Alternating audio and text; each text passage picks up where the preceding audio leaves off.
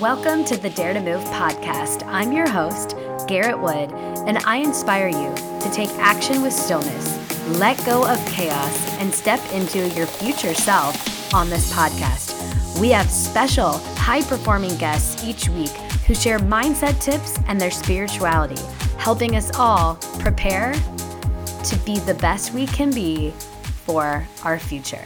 Let's dare to move. Happy Sunday, you guys. I don't know if you've picked up on it, but last Sunday and now this Sunday, I am releasing episodes with guests for two reasons. One, they tend to be a little more entertaining than me talking at you. And two, I'm doing a lot of journal casting in the private Facebook group that I or private, not so private. Um, it's a group. It's a group Facebook program that I've launched, and it's open to anyone who wants to be in it. All you have to do is connect with me on Facebook. Uh, Garrett Nicole Wood is my Facebook name. And I do a live broadcast um, Monday, Tuesday, Wednesday, Thursday, Friday at three o'clock. And we talk all about stillness and how to navigate this time with mindset, tips, tricks, um, perspectives, journal questions, all that stuff. So um, it made doing a one off once a week journal cast seem almost hard to wrangle in because I'm doing so many during the week. Uh, it's hard to pull out one theme that feels most important. And so today I thought, you know what? I had an incredible time talking with one of my friends whom I've known since high school, Sam Morgan. A lot of you guys feel like you know him well because he was on the podcast twice in early 2019. At that point in time, he had just come off of the show American Woman, where he was kind of the hot young boyfriend in the show. Um, he dated Alicia Silverstone in the show. And um, right now he just is in the editing process of a movie that he filmed since we spoke last I think it was February. So I'm really excited for you guys to, especially for those of you who feel that burden of the weekend with extra time and no work, and maybe you are in your apartment alone. Um, I very much felt like in this episode with Sam, I was hanging out with a friend, and it was as much as podcasting is kind of falls under my umbrella of work and business development and connecting and networking, um, this episode felt social for me and for him. So we talk about a lot of things. Um, the biggest thing that stands out to me as I record this intro um, over a week since we recorded is this um, story he tells um, from the play Free Play. And um, he sent me a little blurb of it that I put in the show notes so that you can read it too. But it's this idea of what is life? so, kind of like the existential question of who am I? Um, the other one, what is life? And he explains it so beautifully through the lens of um, this prologue to free play. And I hope you really tune into that point because it talks about how life is kind of what falls between the bookends of maybe starting a new endeavor and then maybe feeling like, oh, I made it. And um, what happens in between can be viewed sometimes as negative and failure and all of that. But that's life, that's the living. So I thought that was a beautiful theme. And um, get excited because Sam actually plays us two songs, and never before has any guest played a guitar for us and sang at the same time. Uh, Hannah from episodes past did a beautiful job singing a cappella on this podcast, but Sam is um, adding a little music for us and even a whistle in one of the songs. So uh, I'm excited for you to hear that point and th- this is very much a Joe Rogan style podcast, and um, it's just it's divergent, it goes everywhere, and somehow it circles back to the quote that we start with about letting go. And um, yeah, I just hope that whether you're cleaning your house, like I, I deep cleaned uh, with Jeff and his sister Heather last Sunday. So whether you're doing a deep cleaning of your house or you're hiking or you're just walking around the neighborhood or you're sitting on your couch, um, I hope that you feel like you get to hang out with us and learn. And uh, Sam's perspective on life has always um, been intriguing and interesting and beautiful to me. So I'm excited for him to be able to share that with you all. Uh, feel free to pause this and come back to it. What's kind of cool about this episode is that while it stays under the theme of letting go, there's so much that we cover. And I don't know about you guys, but one of my favorite things is when I'm totally loving a podcast from Joe Rogan and his, or like Armchair Expert, you know, the two hour long episodes. I love pausing it because I have to, and then being like, oh, yay, but there's more left for me to listen to. So maybe this will serve in that way. Um, I don't know, but I hope you love it. And um, if you have questions, don't hesitate to reach out. Um, Sam's contact info is all in the show notes for you to connect with him. Please share this podcast if you're loving it. I know a lot of people are looking for entertainment right now. So sharing is caring. I would love for you to put this on your Instagram story or Facebook page if you feel called to do so.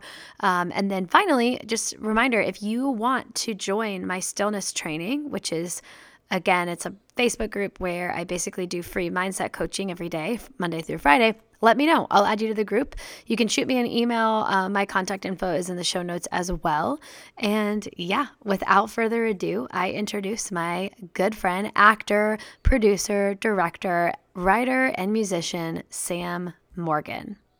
That you you brought that up because that is something that I have noticed throughout, you know, throughout my sort of journey because I'll say like in a year in the year since we spoke, uh, like on a podcast, obviously we've talked since then, but like in the year since we did that podcast, um, my situation, at least with acting and, and stuff, hasn't really gotten easier.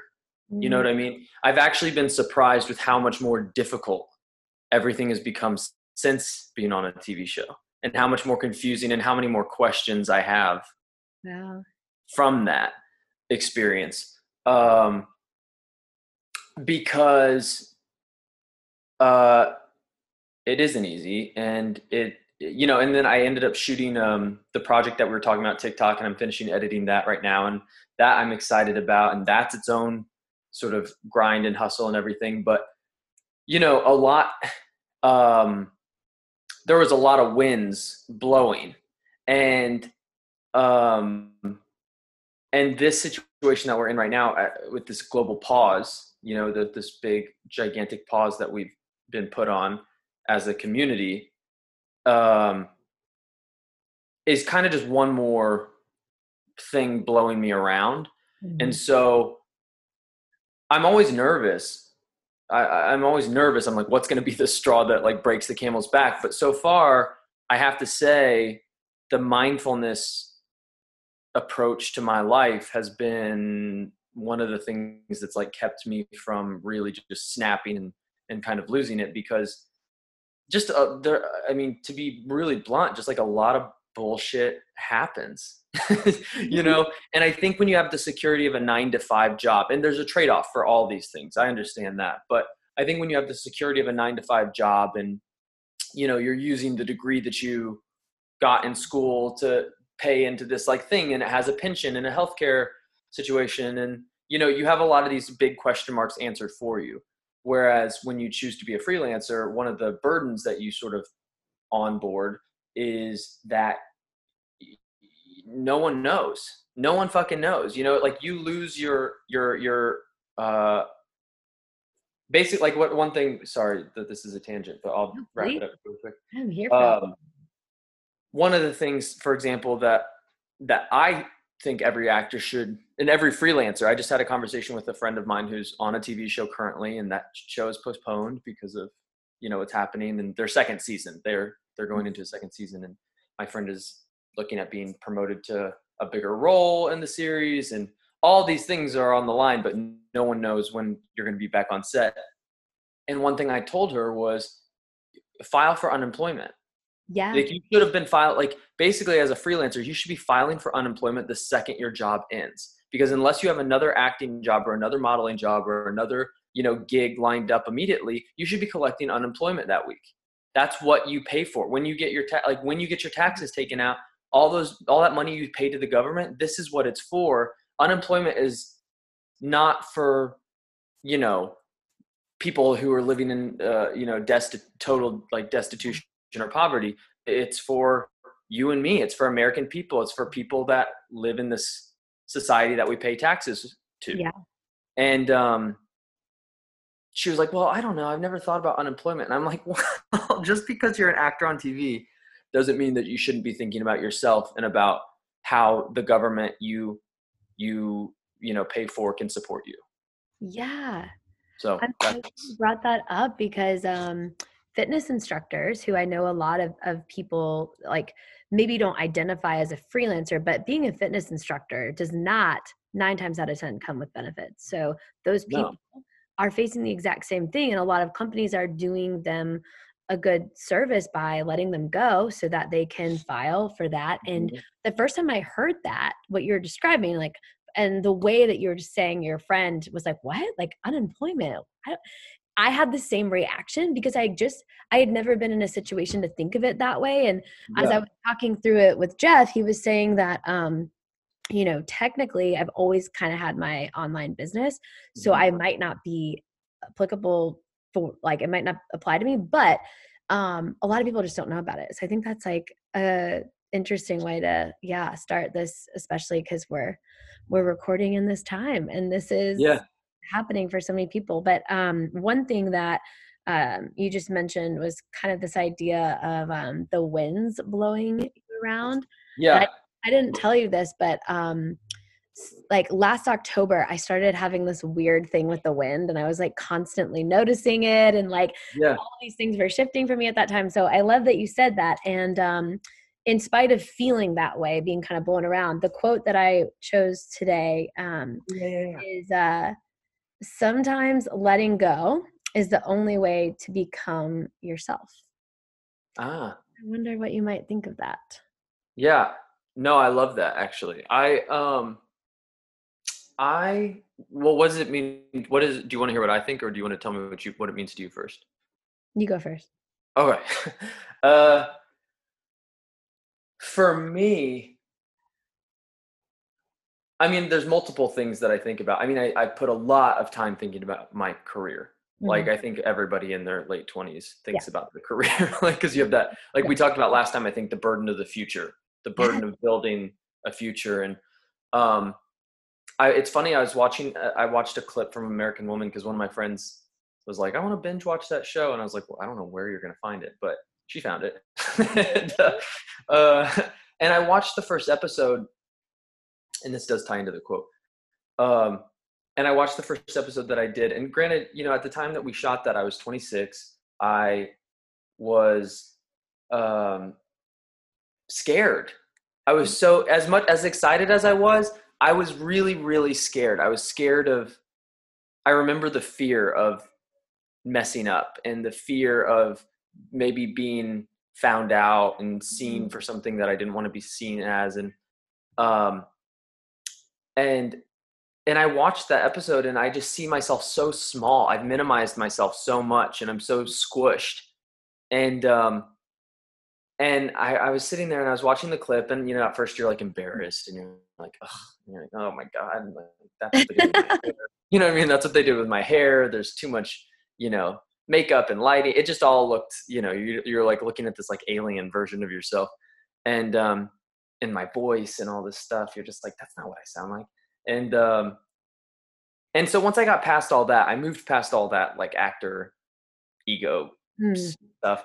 And the thing that really overwhelmed me was like i want to do that again. I want to i want to go in mm. and i want to i want to let go. I want to i want i've done all the work i've and now i'm looking at it as myself and i'm i'm embracing that whatever that next project is that next big project because i've worked on things but i haven't worked on like a big you know network thing in that capacity since. And um you know i just hope for my own sake that i can let go and and and shine the way that i shine i feel like i shine with with people in my life that you know know me and care about me and um i'm really just focusing on bringing Sam to everything. Ooh. Who is you know like who who is he in this character and um so that idea of letting go to become myself is is something that I do think about quite a bit. And, and so I, am actually really grateful for this time. I, I know that it's a privilege that I have an, that I have the financial means to sit here and just be like, I'm just going to figure myself out during this mm-hmm. global pause.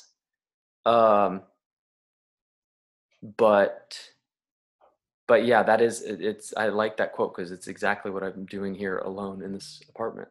it's, it's just trying to like, to just be like, you know what, Sam is, Sam is Sam and Sam is is is enough mm. for everybody. He's enough. And so just put down the mask. Yes. Oh my gosh. So last episode we talked a lot about um about your struggles and what it's really like when you're going into an audition mm-hmm. and mm-hmm feeling like am i fit enough is my hair good enough and there's all these things that really makes it important to do the work on yourself yeah. Um, yeah. So I think you know listeners should definitely go back and, and check that out. But um, when you said just now about the mask, I did these like tarot card readings last fall, and I drew this card about the mask. Yeah, and it really forced me to look at myself and be like, where am I not showing up? Yes, like me. And um, yeah. a hard one. It's a hard one. Um, but what you said also that stood out to me that I will forever remember um, was that when when I write, and I don't know if this was the podcast that got published or not. Oh, God, no, I'm like God. Oh my God! I hope that I'm doing the same justice to the last podcast as I. oh, you're doing great. Um, but uh, you said that when anyone writes, mm-hmm. when you create a character, mm-hmm. regardless mm-hmm. if it's a true story or mm-hmm. not, the characters you create are all a piece of yourself Mm, 100%, yeah. And it made me one, I could see that like okay, in fiction that's kind of easy because it's me creating this fictional story. And then when yeah. you apply it to real life it and I wrote, you know, a true story it from my perspective. Yeah, yeah, yeah. Uh, and I looked at some of the characters. I'm like, oh, that's what they represented to me. That might not be the full picture of them, but that's the piece of me that mm-hmm. lies within them and then you start to kind of apply that to your life and um, so i've definitely been leaning on that and i love that you said you know how can i show up as sam in whatever character yeah. you um, yeah. Yeah it's and it's been i have this amazing um acting he's he's a good friend of mine his name's desean, desean terry and he's um he's he was shooting the second season of he's in that show the morning show?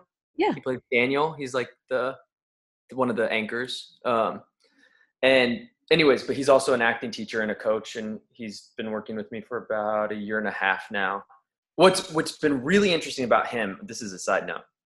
If he listens to this, that this will be weird. But I, I love working with him because he feels just past the point of being a peer, but not like um not like a sort of sometimes these acting teachers they're they're older usually and they've worked with like Stella Adler or like one of these people and so then they become this like weird guru where people mm-hmm. want that validation like from a parent almost. So what's nice is desean's only he's only a few years older than us so he feels still in that peer category. Like i listen to him and i respect him as a teacher and so i i give him a lot of space to just tell me what's going on but i also feel like he gives me room to make my own decisions. Cool. You know what i mean? It's kind of nice to have a teacher in that space. Like remember when you're in college and you have a teacher who's like in their late 20s. Yes. And you're like, we can go out drinking together, but like, I'm still going to listen to you. Yes. And that's so funny you bring that up because I hired a coach last uh, October and she's like four years older than me. Same thing. Yeah. Yeah. Exactly. It's just enough that you respect them and you look up to them, yes. but it's not so much that you put them in this like pedestal of like knowing everything. Yeah. Yeah. Yeah. yeah. So speaking of that and I mean, some big names. You have been working on a mm. project mm. with Correct. some big names, and yes. I'd love to know. Oh yeah, I forgot. Well, so I shot. I, we talked about it last time, and then okay, I ended up raising yeah, yeah. twenty thousand dollars and shooting it, which isn't twenty thousand isn't really that much. I found out, but but you get it. It was more than I was. Uh, it was more than I was expecting to spend, but it is. It was worth it. Um, Oh, wait, really quickly before I move on, because I'm really bad about this. Um, but bringing myself to the work, what's interesting is that being in this time of of um, our our imaginations are so fueled by the headlines. Oh. And you know there, there's so there's so much uh, because every headline right now pertains to your person your safety your mm-hmm. life so every single headline you know because sometimes you read a headline and you know. You'll be like oh well that's happening in china so like doesn't affect me oh that's happening in sudan so like as much as i care that isn't my parent that isn't my you know it's so easy to just brush off but now the headlines are so impact every headline you know that's why i'm like I have to stop reading the news because it's just everyone. I'm like, what does this mean to me? You know, how does this affect me and my safety? And um, so, anyways, that feeling of constantly being in jeopardy, personal jeopardy, I found really stimulating my imagination. Ooh. And so, every character I've worked on lately with Desean, who's amazing, um, he so uh, sorry this is a tangent but i do think it's important about the work and then i'll and then i'll i believe it like, because being an actor it's so interesting because all you have is yourself. You are the thing. So your imagination your your um your life your love your fear everything is everything it has to come from within you and and your perspective.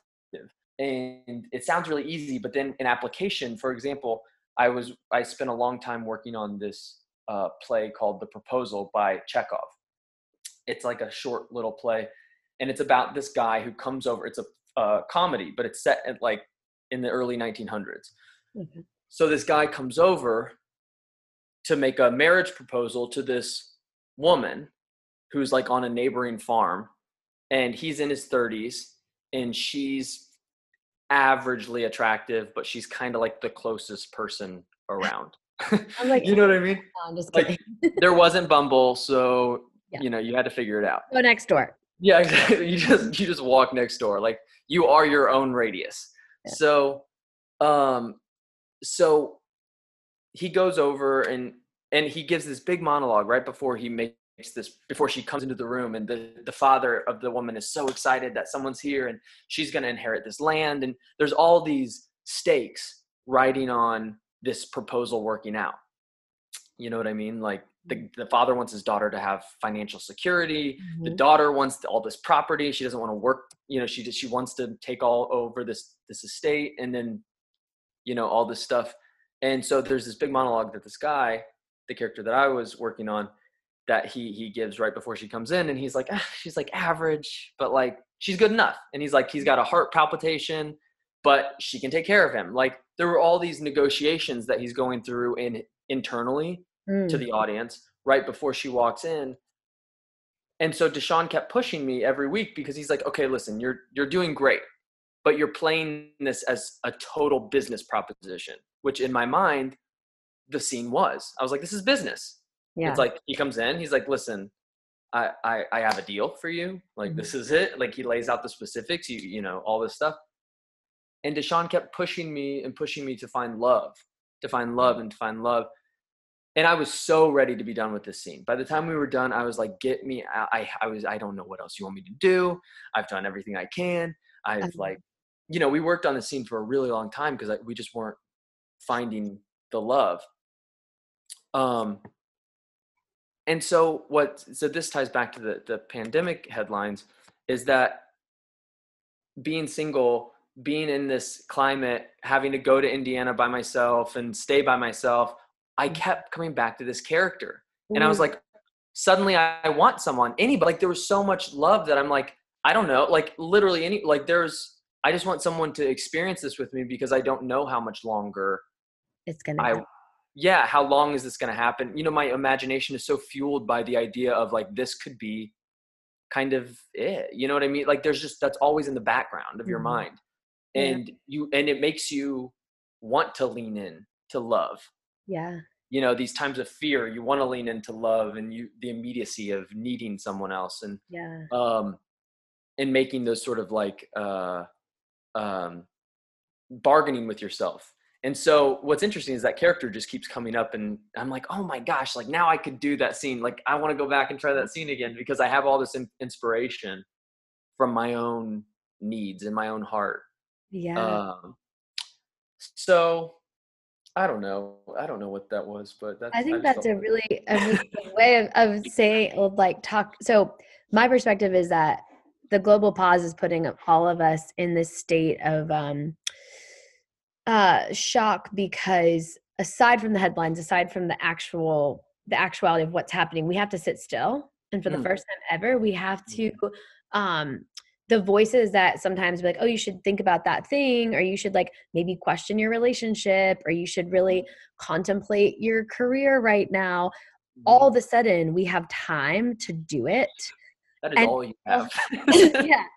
And people actually have to do it and they're trying. I mean, a lot of my clients are really taking their work more seriously. And as you start to pull out those themes of, okay, maybe I'm still lonely even though I'm in a partnership. Like, what's uh, that John Mayer song? Um, anyway, love song for no one. But anyway, yeah, yeah, yeah. so you can you have to like grapple with what's really going on inside you and it sounds like you've been doing that and so you're able to apply it and and t- like alchemize this whole situation into mm-hmm. something that's fruitful Yeah, even if painful or hard or totally.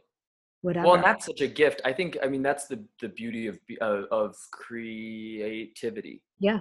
You know, is that I I feel really grateful. I mean, having inspiration from hard hardship, I think is that's all that it takes to be a creative person. yeah That, that is it. That is it. Because I think a lot of people are like, oh, well, I'm not creative, and some people aren't. Mhm. You know what I mean? Some people have have way more of this and way less imagination. Yeah. You know, and I envy those people because they can just earn all the money yeah and not worry about having to talk from their heart. I, those people, I do envy them. Like sometimes I'm grateful for my own experience, but yeah um, but I have to say, you know, like anything that you go through, like talking with you, you know, because we've had such a like honest dialogue over the the years now about, you know, what you went through and and finding love and and and loving yourself first before you could open it up. And I I always come back to that that when I want something to work out, I always come back to that story you told me about where you were, you know, you'd gone on 50 dates and with 50 Mhm. different people. Am I allowed? You, that was talked. We Yeah. talked about that on the podcast, right? oh yeah Okay, Okay. because that would be shitty if I was just like, you're just like, and goodbye. Close his laptop. Um, no, but uh, but I and then you were sitting around with you said with like your brother and your dad, and you were just like, you know what? Honestly, if this is my life, that's also okay. That is yeah just fine. And I think that that to me, I it, it sort of is the the the ability to just be like, you know what, I've got what I've got, and I am going to find inspiration wherever I can. And if this is it, then this is it. hmm And Yeah. so that sort of peace, that inner peace, is something that I I think about a lot. Yeah, I appreciate you sharing that. And um, I think it's applicable to so many things too, with like the person that's constantly seeking the next step in their career, what or love or family or the the house. Like I have so many clients right now focusing on like their the house. Like they're either saving for the house or they're in the process of getting the it's like all about that next step in life. And um yeah, it's a it's a hard one. It's a really hard one. Have you been able? Okay, so here we go. So I got a question for you. I'm going to throw it back, and then we'll talk about we'll talk about what I worked on this year. Yes. because I ha- I have been working. I just I just haven't necessarily done what I thought I was going to do. Um, so with your uh, situation now, so you you you moved out of that space where you were like you just wanted to find someone to share your life with. Mhm. You let it go Mhm. a little Oh, bit after a, after a lot of effort. You put a lot of effort in. Then you let a yeah. You're like you're like Oh that's enough. yeah you're like, you're like ah uh so you- so you put in that effort so you kind of let the universe know that you wanted it then you tried too hard you kept hitting the send button and Yep. emails don't send faster the more times you hit the send button Mhm. so then you were sitting with your your brother brothers brother like uh, all the brothers, the grandparent, like the whole fam. okay got it so you had the whole family around you and you were like you know what this is my family for right now that's enough Mhm. that's you felt that Yeah. and then um and then how much later was it than when you met jeff the same month. Okay, so it was just like boom, turn it over. Like Yeah. you let it go. You finally let it the fuck go. Yeah. You finally let it, but that came after fighting and trying forever, and then you were just exhausted. I'm assuming. Two years of being like super single. Yeah. All the days. exhausted. Yes. That's that comes back to your quote too, because that's the point where I think you have to get, and you hear it with actors all the time, where they're like, you know what, I'm maybe I'll just become a florist. Yeah. you know, uh, you know what? Like, I'm fine. I'll go to law school. It's okay. It's not the worst case scenario. And then that one audition comes in, and they're like, "Oh my god, this is me." Yeah. And it's always that. You always hear that story with like Jon Hamm and different people. I was just talking with um, a friend of mine, Jarena DeMarco, who's a, a Latinx pop singer, and she had a similar story. You should talk to her because she's great. Um, and she had a similar story that sort of echoed that. And I'm kind of getting to that point where it's like, Okay. I got the first taste, and then now I'm getting to that point where I'm just like, every day I'm taking off one more piece. Uh, You know, I'm, you know, it's like it's kind of like your dating anecdote where it's like I'm one more piece. I'm just like I don't care. Like yeah. I don't care. I'll go into the audition, and if they don't like me, then I mean, Yeah. How many other, you know, how many times does Amazon have to say no before I stop caring? you know what I mean? Like, like that's that's my, you know, that's where I'm at, um, or getting to. And so anyway, so then coming back to you, so then you met Jeff. You've been together for how long now? Three years. Three years. Wow. Okay. So you so you've been together three years. You're getting married. All this stuff. Um, what do you think about now? Then is it oh, has it has that focus shifted to your career? Where you like where is your because I think it's like whack a mole, like anxiety whack a mole, where it's like you fix one, yeah, you Yeah. plug one hole and then like the gopher pops up and he's like, "Fuck you, bitch, your career's not right," and you're like, "Ah." you're yes. yes. Oh my god. That'll be the new quote on t- your merch. Fuck you, bitch, your career's not right. Oh my Yeah. god. That's a really good question and it's a, such a um a good topic because I would actually connect it back to the work that I'm talking about with my clients and I think a lot of us are all talking about which is who the heck are we? Because yeah, totally. right now we've detached ourselves like in your case from the city you identify with. We've detached ourselves from like the wednesday night spin class we go to that makes us who we are.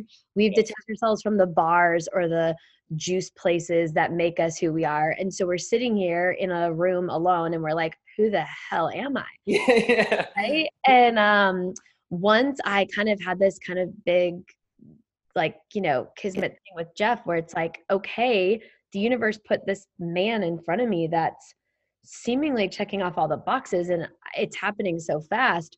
Yeah. um, he on his own timeline had to buy a house right away and we found out or i found out very quickly when he bought a house and i had the i got a new apartment and we kind of split uh, we you know basically lived together but between these two places i was had a holy shit moment like who am i what Yeah. i'm an indiana girl and i'm driving to the pharmacy in new hampshire like who am i and Yeah. uh, so I had to like come to grips with like, whoa, life just gave me everything I wanted, but it happened so fast. So you go Yeah. through the, like, who am I part of it? And then the one thing I, I don't think we, um, and you might have heard of this, but the one thing we don't realize about dating is that dating, even if it's a bad date, even if it's a person that you're not attracted to, dating is the deepest way in some cases that we can connect to ourselves because you Mm, sit down to dinner and the Mhm. person's like tell me about yourself and you have to be able to say who you are in a Yeah. way that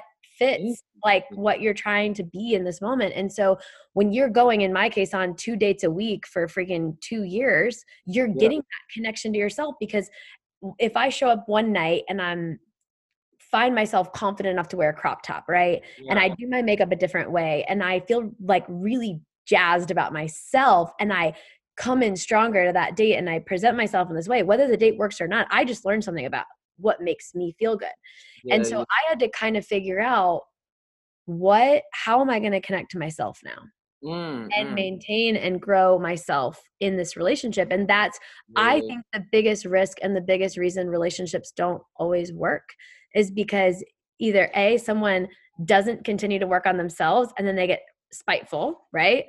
Or they do the work and the other person doesn't. Yeah, yeah, yeah. So Yeah, that's so interesting. And so where do you feel like so where do you feel like your anxiety has manifested now then with your uh, because you feel like this box has been checked. You're like mission accomplished. I mean, you guys seem like a really great pair. I think I think we're a great pair. I think the biggest thing that's been eye opening for me is um so when I worked with this coach on like alignment in my life and that self exploration, all the stuff. Um, a lot of friendships I had took it took a toll on them because as you change your energetic signature, if you will, Mhm. Not Ooh, that's a good everyone- word, energetic signature. thank you. I cannot take credit. Um, Okay. but okay. Dr. Joe Dispenza, I'll start sending stuff on Instagram. Yeah, Um, yeah, no, I like this. I love him. So as I as I changed it, um, because you know they say like you attract what you are. So if you really apply that, and I'm like, I attract Jeff. I was vibrating high. He's highly vibrating, whatever. I actually got really sick in the first year of our relationship, like really sick. And um, as I crawled out of that, and then you finally, right, you know, after we've been engaged, I hired this coach and I'm working on myself. I actually asked her early on, I said, What happens, by the way, um, when you do this work on yourself and your partner's not doing it? Uh, And she was like, Okay, great question. And she really didn't have a good answer for me other than um, the more you love yourself and accept yourself and know yourself, the better you can love someone else. And I was like, oh wow. I was like, I can, Wait, I can get behind that. I'm writing it down. Okay, so say it. Can you say it one more time? Say it for the people at home. Say it for the people at home. Or You're a great host. Um, yeah, exactly. he said, um, the more you know yourself and love yourself, the more you can love your partner. So her kind of uh, conclusion, or in her words, lack thereof, was just that um, the more um, comfortable you are with who you are, the more you can show up. And Mhm. and that doesn't always mean that it's going to work but the the best analogy that i have now for my clients after doing this work on myself now doing it with my clients is that you know everything you do in life is like a stair step to the next stair step whatever Yeah. and each almost like a video game like yeah. i learned about self-love now i'm in level 8 like i Uh-huh. learned about Yeah. whatever now i'm in level 9 it's like every level you get to it's like a new world new perspective new Mm-hmm. lens i would get to the new level and jeff would be right there and i was Mhm. like oh shit this Yeah. is so that that's kind of been my experience with it You're like, I love you. yeah yeah but i feel so lucky for that um and but you know i know that that's not always the case so i can't make that promise to you know people but i think that um as much as you can spend time dating and working on yourself you have to promise yourself to keep doing it Can I? I- So this is we're reading this book. Our acting class shifted online, so it's become theoretical. oh, But we're reading this book called Free Play. okay Uh, and it's an acting book, but it's actually about life. It's about connecting like your life to your work. And uh, can I read like an anecdote? Do we have time? please we have we, we have time we have time I mean, right now. We're all still in quarantine, right? uh, so this book, this is just part of the introduction, and this is what we're reading right now in class. And uh, I don't. It just I found it really impactful um, on everything about letting go. And to me, I interpret it as letting go. Because here's the thing.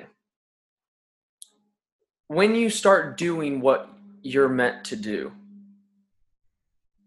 i believe you're you're you're hooked by the fact that you're naturally gifted you know? Your people will tell you you're talented you have that thing. You you will they'll give you a job you know because you just have that thing that thing mm. that not everybody else has in this field you know because not that everybody else is bad but maybe people haven't found their purpose yet yeah so, but then after that comes the work. And the work is life. That's getting beat down. That's going in and not getting the job. That's being told no a million times before you get that 50th yes. You know, that re- reaffirm, affirming yes. yeah. And, um, and that is life. In between that first job and that 50th potential job, that's where life is. It's happening. And Ooh, that yeah.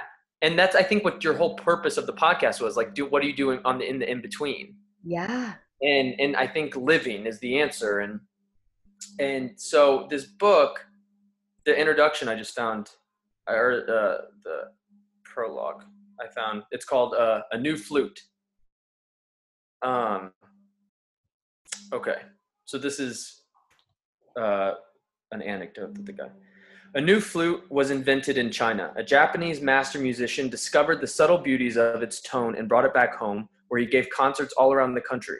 One evening, he played with a community of musicians and music lovers who lived in a certain town. At the end of the concert, his name was called. He took out the new flute and played one piece. When he finished, there was a silence. Oh, no! My iPad died. Oh no. We can Oh.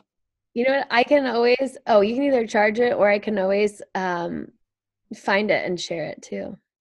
Yeah. So, if you wanna, if you wanna find it and share it, Yeah. so basically what happens is, spoiler alert, this guy, this guy, um, is a brilliant musician, and I'll just retell it. So he he uses this this new flute. He plays for these uh, this village of musicians, and, and after that silence, one of the guys stands up and he says, uh, "It was like a god." How he played, it was like a god.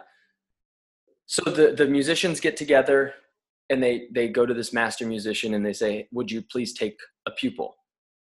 And he said, "Sure." So the people in the village they select the youngest, brightest student. Right? He's the young, hot thing. He is the one that's going to do the job. They pay for his classes. They send him to go train with with this master to play this new flute. The the young student gets there and uh, when he arrives he is handed only one piece of music and it's simple and so he goes and he plays it with perfect form. He learns every note and he plays it exactly right. And when he goes to the master to show him what he's been working on the master says there's something lacking. It's not Hmm. right. It's not right. He goes back every day for months and months and months. He's just trying this simple song and he just can't seem to get it. And the more that he goes after it, the more despondent he becomes. He slips into despair and self doubt because this simple song has now gotten into his his subconscious and made him doubt himself. And so then, after you know uh, uh, being told so many times that there he just isn't enough, he sort of sneaks out of the master's uh, house and he goes into the city. He uses all the money that he has left in the city to just drink and hang out. He is eventually goes home to his village, but he lives in like the suburb part because he's so embarrassed. He's too embarrassed to show his face that he somehow failed, Oh. right? Living in his failure. So eventually, one day, the people from the village come find this man who was once the bright young student, and he's, uh, you know, living in this hut outside the village and they say they're putting on a concert and he's they're, they're not going to do the concert without him he has to come play so he without even paying attention he grabs a flute walks with them to the concert wherever it was and it, at once he arrives he realizes he actually grabbed the new flute that they had initially wanted him to play and he plays his song for this group of people and at the end, there's another long silence, and somebody stands up in the back and they say, like a God. I have chills. Wow. And it took all of that in between. That was his training. Yeah. Not just the education with the master, but the drinking in the city, the falling into despair, the self doubt, and all of that, and getting dragged out of that. Yeah. That that's the cycle. Oh, I feel that so hard with um what I went through with my book and everything too. Like you have to experience. I mean, we we talked about failure a million times before, but I think most of the listeners too would agree. Like failure is a huge part of it, but it's also like what you do, like Mm. during the failure, after the failure, with your life, um, and peeling off. I mean, I'm sure right now you're it seems and you can share with the listeners but like it seems like you've been so focused on your career and your work and all of that and when that's so much of your time and your energy and your life it's really hard not to let failure like identify you. Totally. Yeah yeah, yeah. i mean it's it's a daily practice. It's, it's a daily practice of just being like you know i have to write down um, things that successes you know i write down successes that i have uh, every day because um because i have to remind myself you know like there's just uh there's a million reasons why something can't work out and um it, and when it doesn't it hurts and then you but I, I guess there's this quote from this show my mom watches called uh, call the midwife she like loves this my mom loves okay. like she loves like pbs british like the driest pbs british dramas my mom is like deeply into and yeah. so she quotes them all the time and so but there's this quote that that i really like and it's don't let misery make a home and i think not letting misery make a home in my career and in my my daily approach to the work is something that i've um, that I think a lot about. Um, yeah. That's a really good way to put it. It does. Yeah. Like, um, I've been doing over this concept of like thoughts, emotions, um, events are all part of like your ecology, but they're not. Yeah. They're not you. So I like that. totally. I like that totally. And you know, and also the, the other thing is to say, you know, I'm grateful for my my um, process with everything because I look back at American Woman and I see, you know, some things that were good and working, but I'm like, I see a, a person who needed a lot more time to sort of get the hang of things and and to come back at it, you know, the, at the work with um, more skills and more of a toolbox. And you know it, it also what I, it's a blessing because you're like get back to work. Yeah. You know like a like i'm not sitting here and luckily i'm not sitting here right now being like oh well that was a while ago and you know that was a year ago and i haven't done anything since then. It's like i've put in so much effort and i and i've thought and i've strategized and so enacting a plan i think yeah. can be the big silver lining of failing in how did you find the because i get this question a lot maybe you do too but like what is inspiration what is motivation? Like what does that feel like? How do you have it? How do you keep it? It's all about this idea that this thing almost like it's a pill is going to yeah. make us do the thing we think we know we should do. So for yeah. you, like you made a pretty intense plan of attack with TikTok and like yeah. yeah. not only made the plan, but you stuck to it, you followed through, you did all of the fundraising and and yeah. doing all that. So I'd love for you to talk to maybe talk yeah. through what your psyche was as you decided to wade through that.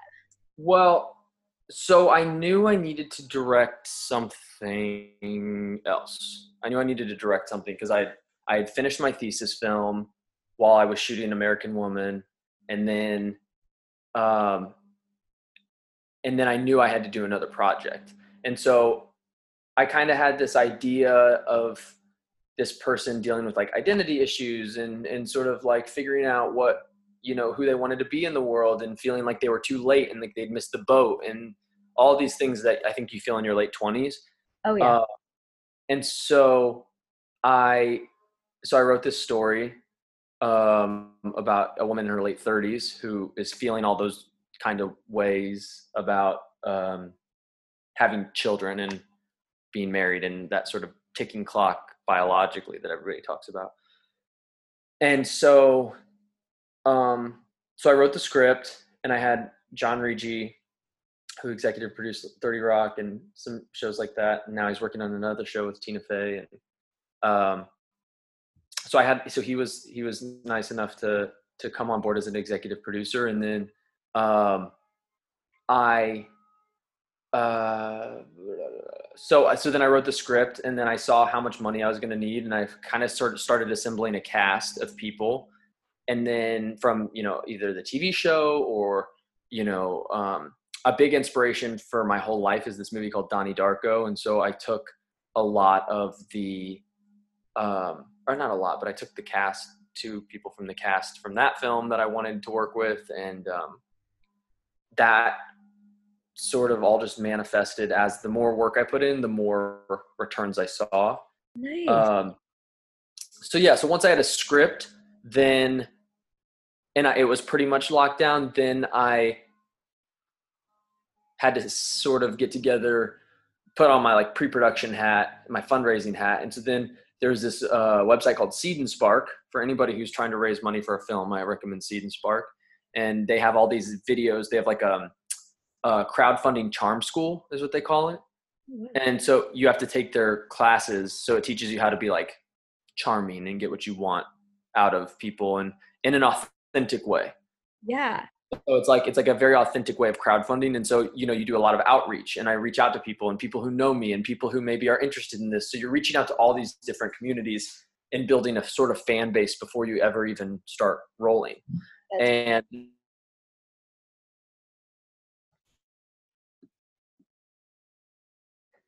Oh, can you hear me? You froze. um there you go. oh yeah. Ah, oh yeah.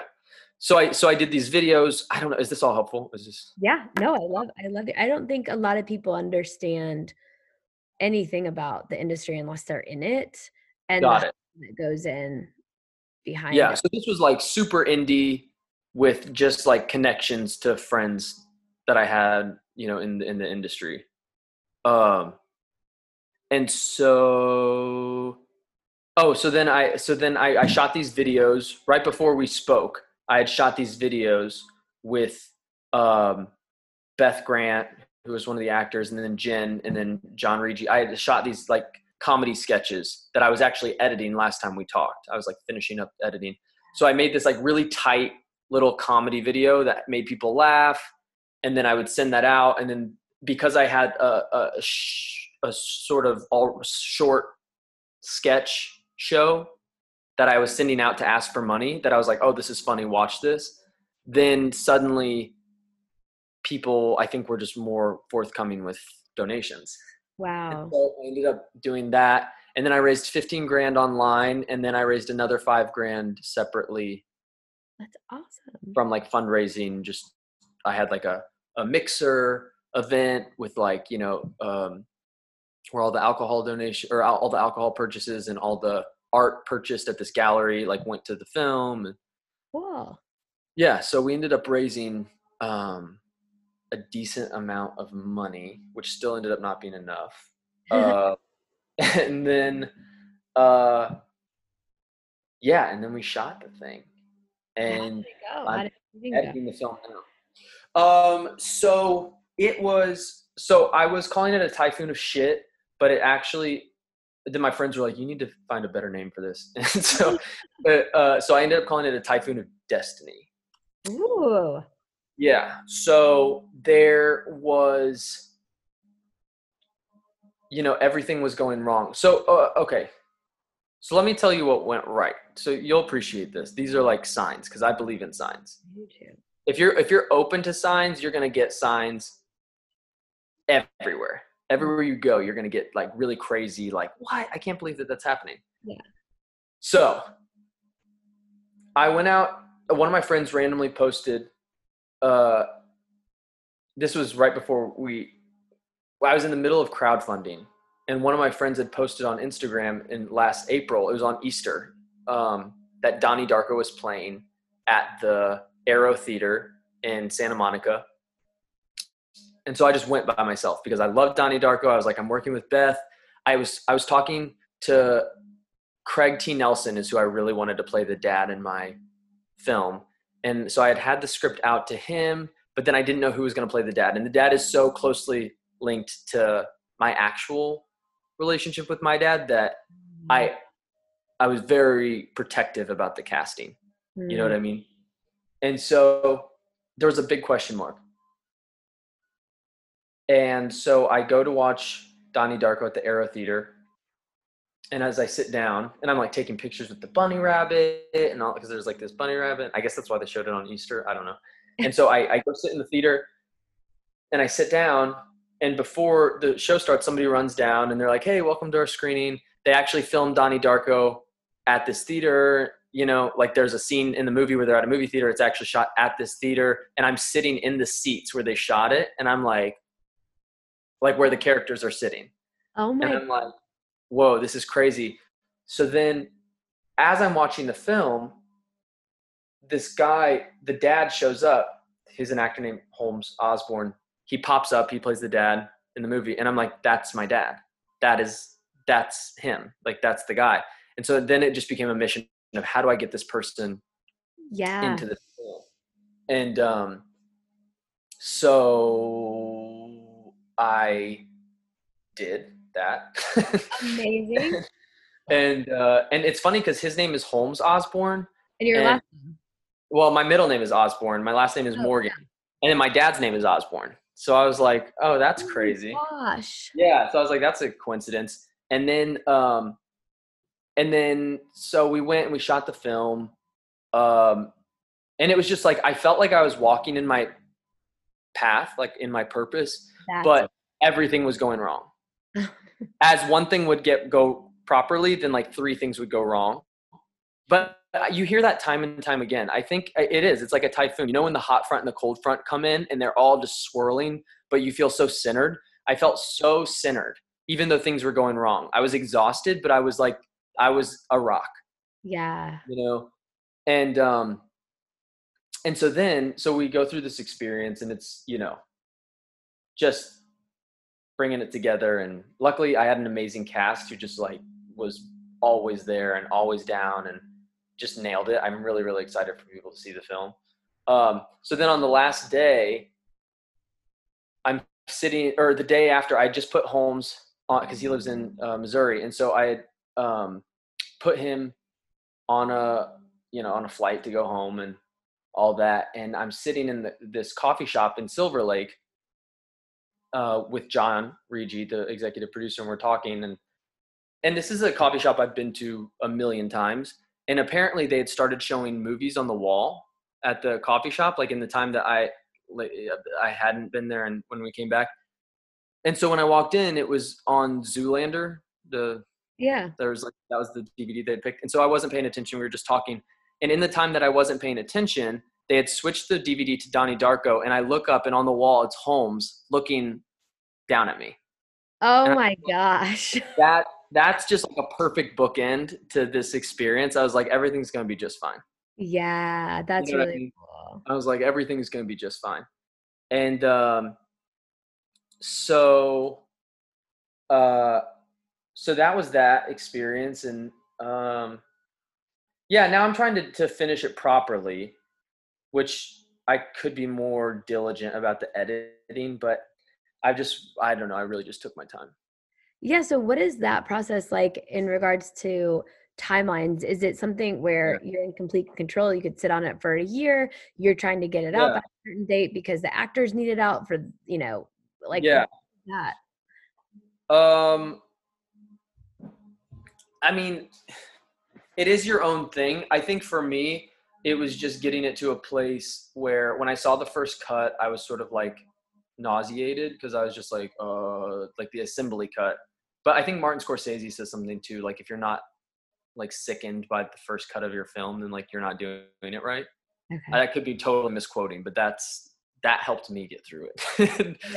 So um so yeah so i felt that and i have an amazing editor david and um he edited my last short film. And so you know i'm slowly getting there and it's pretty much done but it's just been um a lot of like doubt and like you know you're kind of like uh is that what it's supposed to look like? It's just hard. I mean it's just hard because you have a script and you envision it one way and then it comes out and you have what you have and you know you can't really go back and like redo it and so there's just a lot of you know Mm, doubt is the word i would use.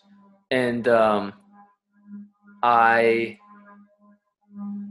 I wish I would have been more diligent about just like cranking it out right before this all went, went down, so I could just send it to because Uh, once you picture lock the film, uh-huh. then you have to send it to um, like color correction so that they make all the images like have a color palette and then you send it to a sound mixer like a sound design person so they have like all the off screen like hey where you know where's so and so when they're not on camera and all the sounds they call it sweetening the sound where it's like if you have like you know somebody getting punched then you want to hear you have a you have a separate punch that you just line up you know what i mean? So you sweeten the audio and then there's like um, a composer wow. I have in France that I really am excited to work with, but I'm like, none of these people can do anything because Hmm.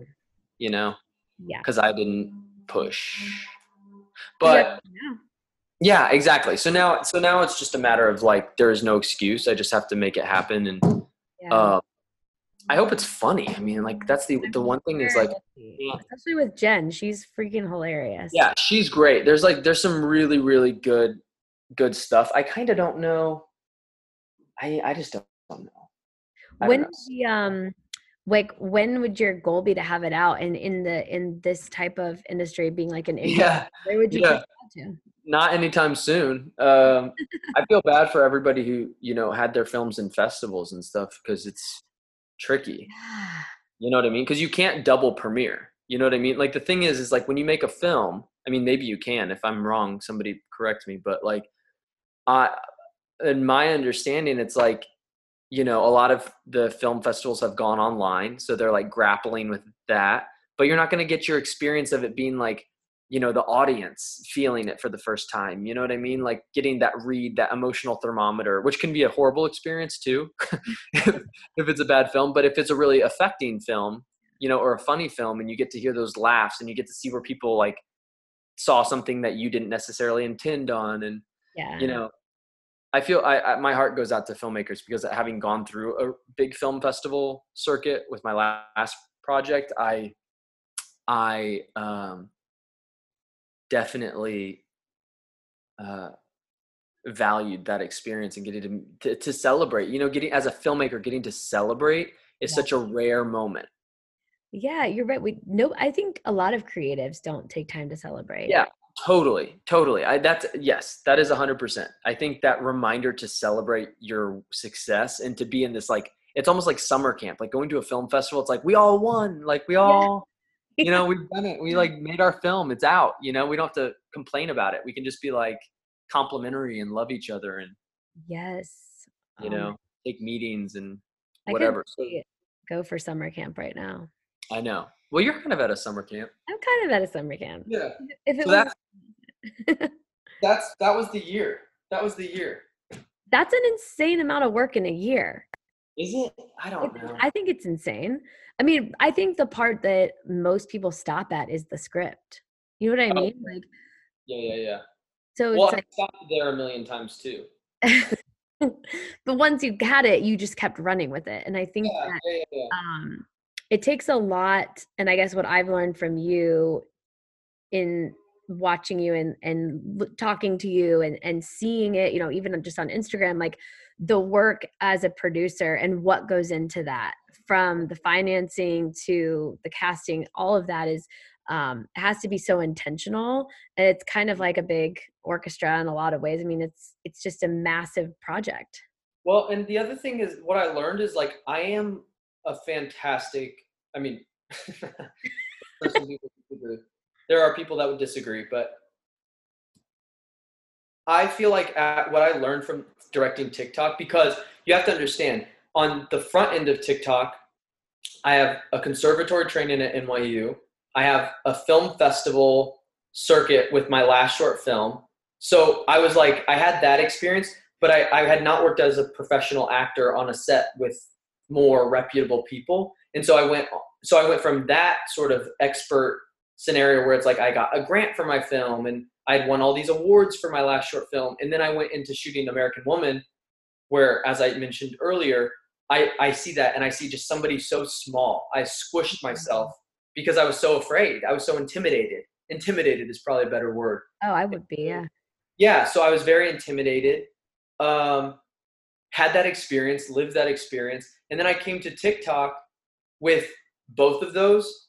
And I have to say, the actors, whatever happens with the film, it happens, but the performances from the actors, and I, I don't think that I really squished them at all. And I had an ensemble cast. I had, you know, seven different actors with all different levels of experience and training backgrounds. And I, my goal was to keep all their channels open don't shut them down bring let their genius come to the table like let their life and their love come out and just because it doesn't match my vision 100% yeah. doesn't mean it's not valid and can't be used mm. so so same leadership yeah yeah i came back a lot to um, how to win friends and influence people by dale, dale carnegie because i don't think i have to be the person with the best idea because i'll take credit for the best idea like, you know what i mean but it's true. It really is true. Like I'm the director of the project, but that doesn't mean I have to be uh, tyrannical. I yeah. think it can be very uh, inviting and playful being a director. As stressful as it is with producers and money yeah. and all that stuff, I think keeping it light and playful and open for people to just surprise you. Yeah. You know, and sometimes they're like 100% wrong. And you're like, you know, you have to you have to just do what it says in the script but some but most of the time most of the time i think there's a lot of leeway for people to just bring their good ideas and yeah. so i have to say the one thing that i heard from from people from producers and from actors and stuff on this experience was like this is something you should be doing. Like you're good at this. That is huge. Yeah so i really want to i want to maintain that inspiration and hopefully my goal like as we were talking about ma- manifesting things and yeah. I, what i really want to do is i want to have a show that allows people to have a platform. I want actors to have a, a platform to do their best work you know to invite my friends and colleagues and all these people out to just work and do you know their yeah. best so does that mean that in the midst of like this global pause and mm. editing that you're turning to writing? Are you are you writing when you're inspired? Are you writing consistently? Oh, I'm writing music. Can, oh I play, can I play you some songs? Please. Okay. That's right. awesome. That's what I've been writing so far. And I learned harmonica. I saw that. that was awesome. That was day one. That's day one, by the way. Okay. I have to work. I, I know it's not perfect, but I'm I'm gonna get there one day. Yes, you are. Um, okay. This song. Well, here, I'll play you one song that I wrote. I'll play you a song that I didn't write, and then I'll play you a song that I wrote. Is that okay? okay. Yes, you're the first guitarist to, to play on the I've had a singer, but it's awesome. This is just a cover, but you'll appreciate it. This is good for quarantine. Yes. Um, as I drop the guitar. All right.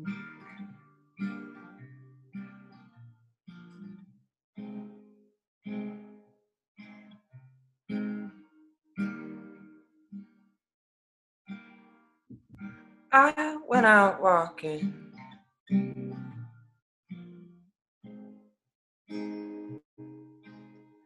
I don't do that much talking these days.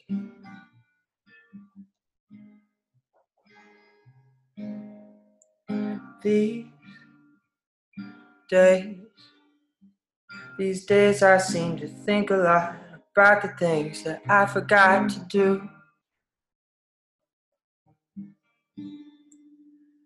And all the time I had a chance to.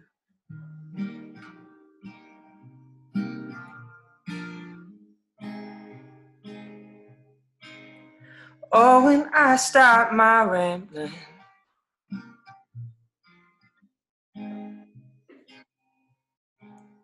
No, I don't do that much gambling these days.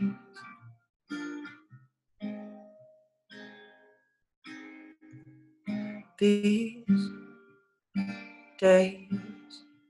These days I seem to think a lot how all these changes came about my way.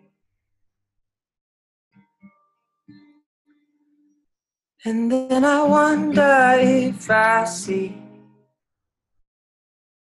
another highway.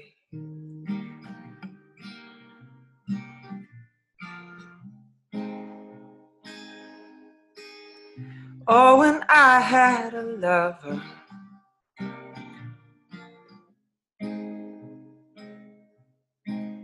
But I don't think I risk another these days.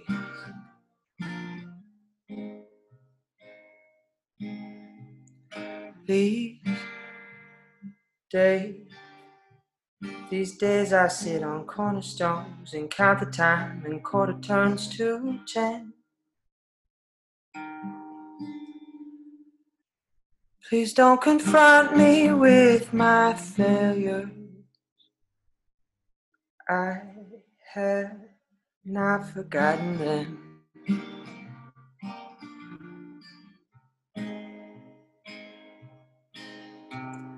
La la la la la. I have not forgotten them.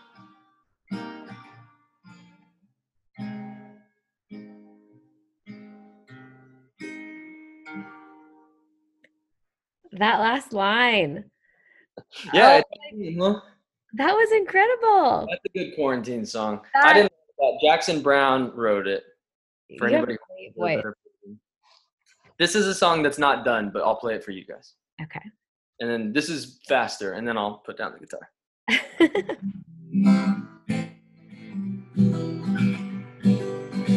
This one's kind it kind of ties into your dating story, I think. Your dating narrative.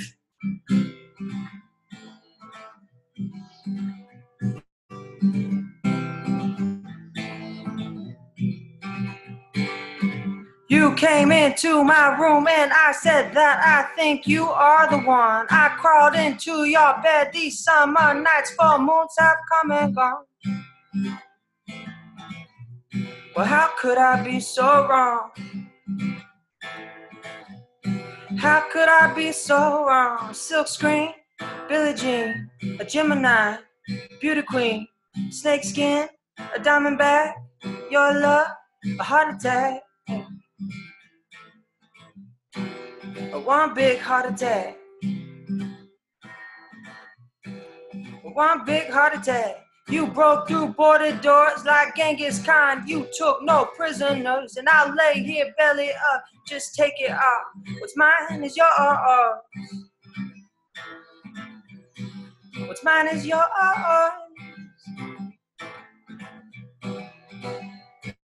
Cause you're a silk screen, Billie Jean, Gemini, beauty queen, snake skin, diamondback, your love, a heart attack. One big heart attack.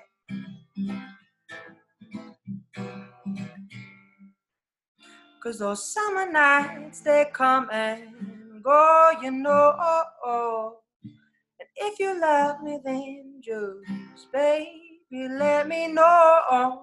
Cause those summer nights they come and go, you know. And if you don't love me, then just baby, let me go.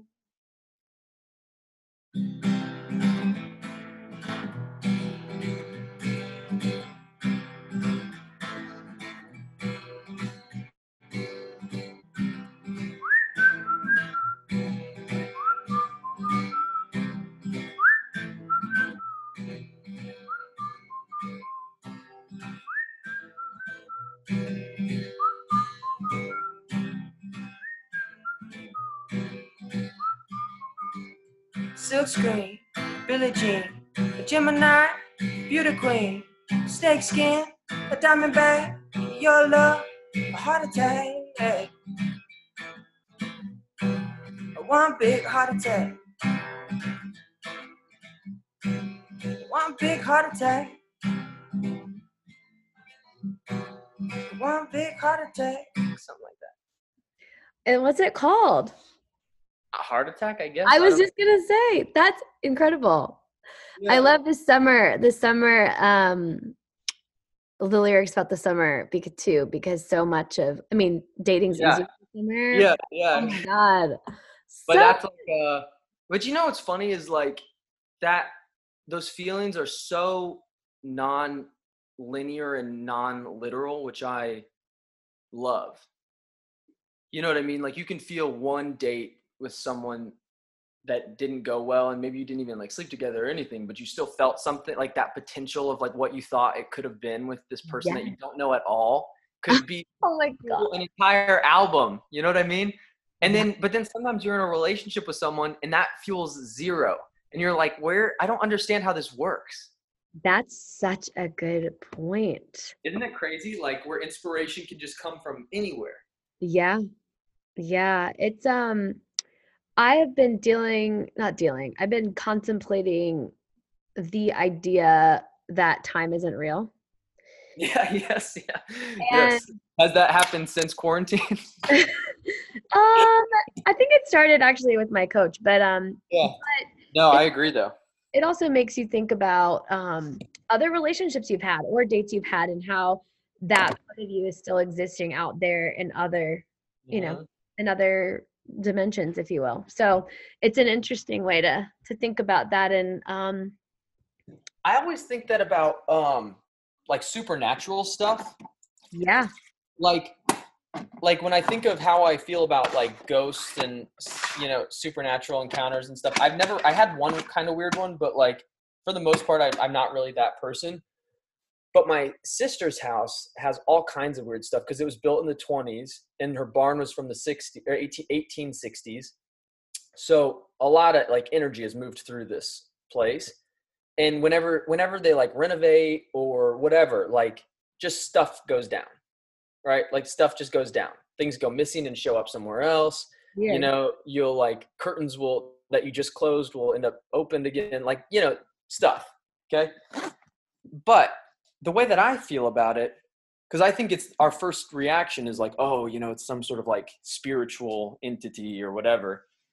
Um, but I also think about it in terms of space and time. Like, I think whenever anything happens, we leave like time time stamps you know like when you read a text and it's like sent at whatever yeah i think sometimes there's like time loops like this conversation we're having right now will happen infinitely so somebody in a hundred years could be sitting in, in this cabin or whatever and being like oh my god i saw someone in a chair yeah you know but it's just it's just the i think that i don't necessarily think it has anything to do with us so much as it's just these timestamps are left all over that's a good way to explain it you know what I mean? Like when I think about my sister's house, I'm like, yeah, there's definitely like families that still exist in this sort of like time loop.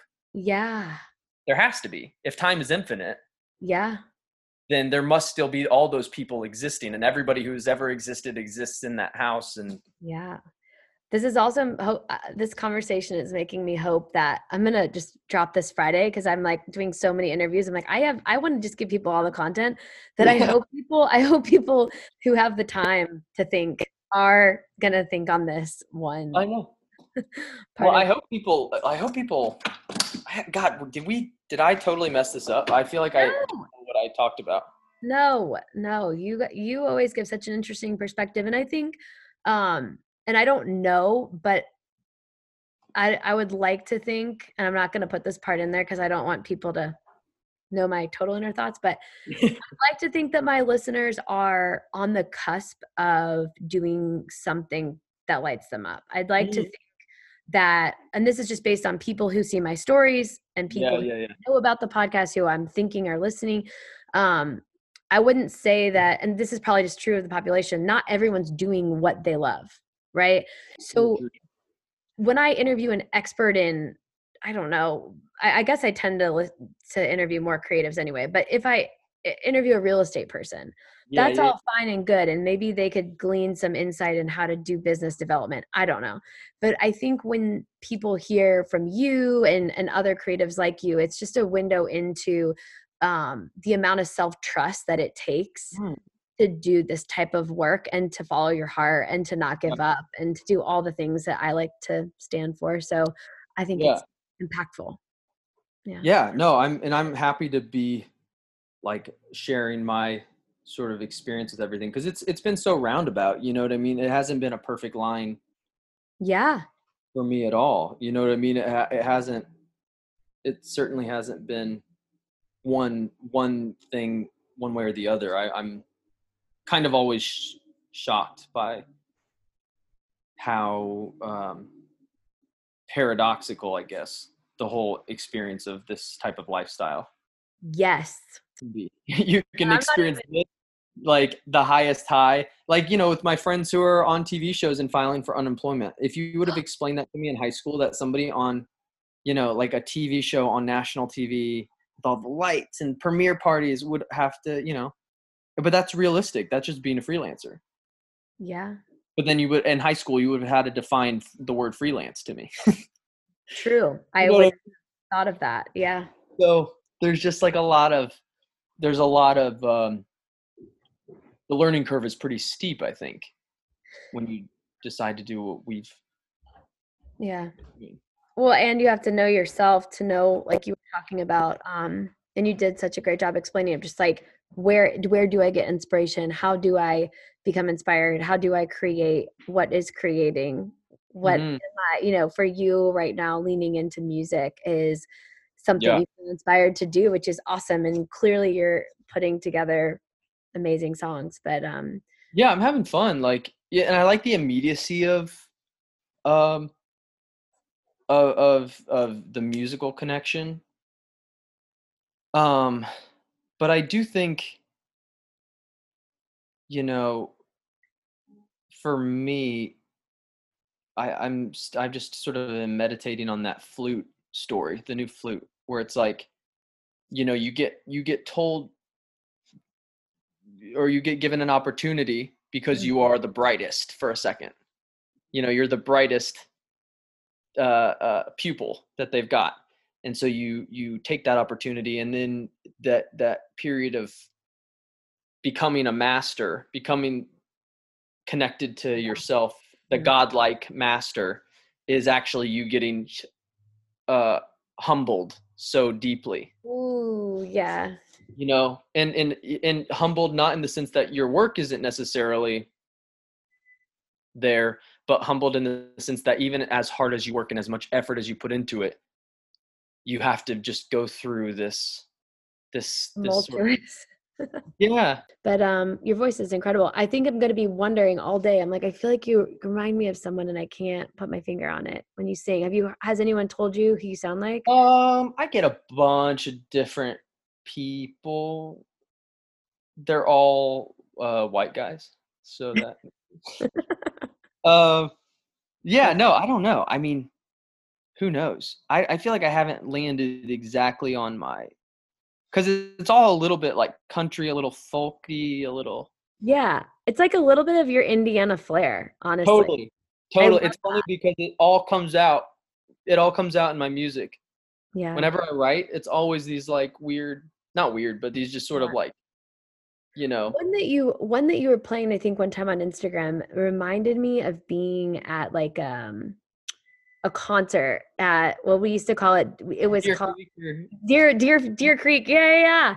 And Bro, I, it wasn't like John Mellencamp, but it was like something a little more alternative, but like also folky. And I was like, oh my gosh. yeah no i you know and that's i, I think it's always going to be probably who i am i think at my core i think that's Mm.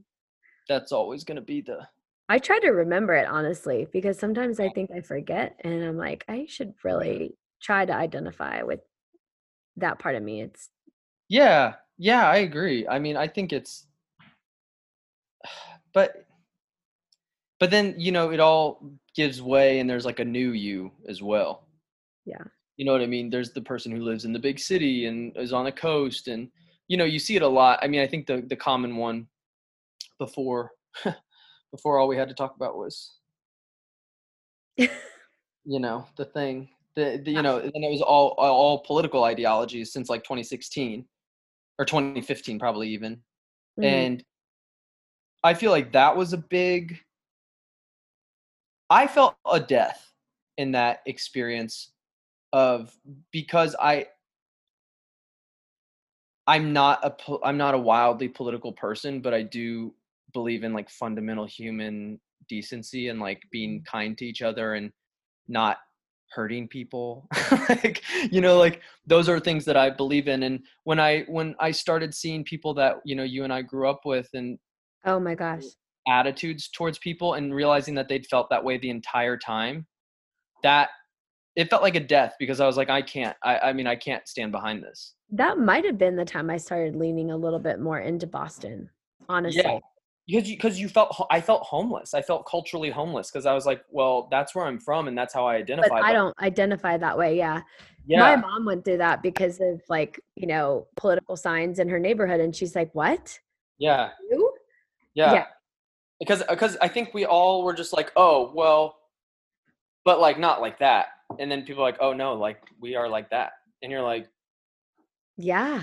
you're like but you you know i'm sure for you it's like wait but we like we're on cheerleading squads together and like you Yeah. felt this way about like everyone Yeah. you know what i mean like that sort of shook my core Yeah. and where i felt at home i suddenly suddenly felt like coming home to indiana was like this experience of kind of it's funny it did feel like a virus because i was like who is all this like bigoted talk and behavior towards people that i was like because Yeah. remember when there was a person that we won't name, but in high school, in our freshman year, when we were all at the freshman campus, um, somebody wrote this essay that had the N word in it, like all over, and how they were like less, how black people were like less than white people. And there was this whole uh, essay that he wrote and turned in as what we all assumed was like a really bad joke. And I remember it was like, it flared up, like because there was all this like this like sort of outcry around the fact that he could even think that that was remotely funny. And and i kept coming back to that and things that you would hear in passing and then suddenly realizing that actually a lot of people weren't even kidding. Yeah. that's that's what really disturbed me and it kind of made me feel like oh, Yeah. oh this is, i this is not home. Yeah, you know, I think it's like what I was saying about like, oh, I should remember I'm from there. Like, I think the part of me that wants to do that is a hundred percent like in my mind. It's almost like I've created, like we all, all do it with our our own past, like an idealist memory of oh, it. Okay, the rose colored lenses Yes. And it's almost like that's what I want to identify with. But you're right. If I went back in time and I saw some of like the like jocks that made jokes, like yeah they're adults now and they probably feel the exact same way. Yeah, exactly. Nobody's challenged that behavior. Like Nobody. they've never reflected on that behavior and and that it yeah, it just made me feel like really disturbed Yeah. by being home. So I I don't know. So that was so I, it's interesting though because like as far away as I feel, it's always in the music though. Yeah.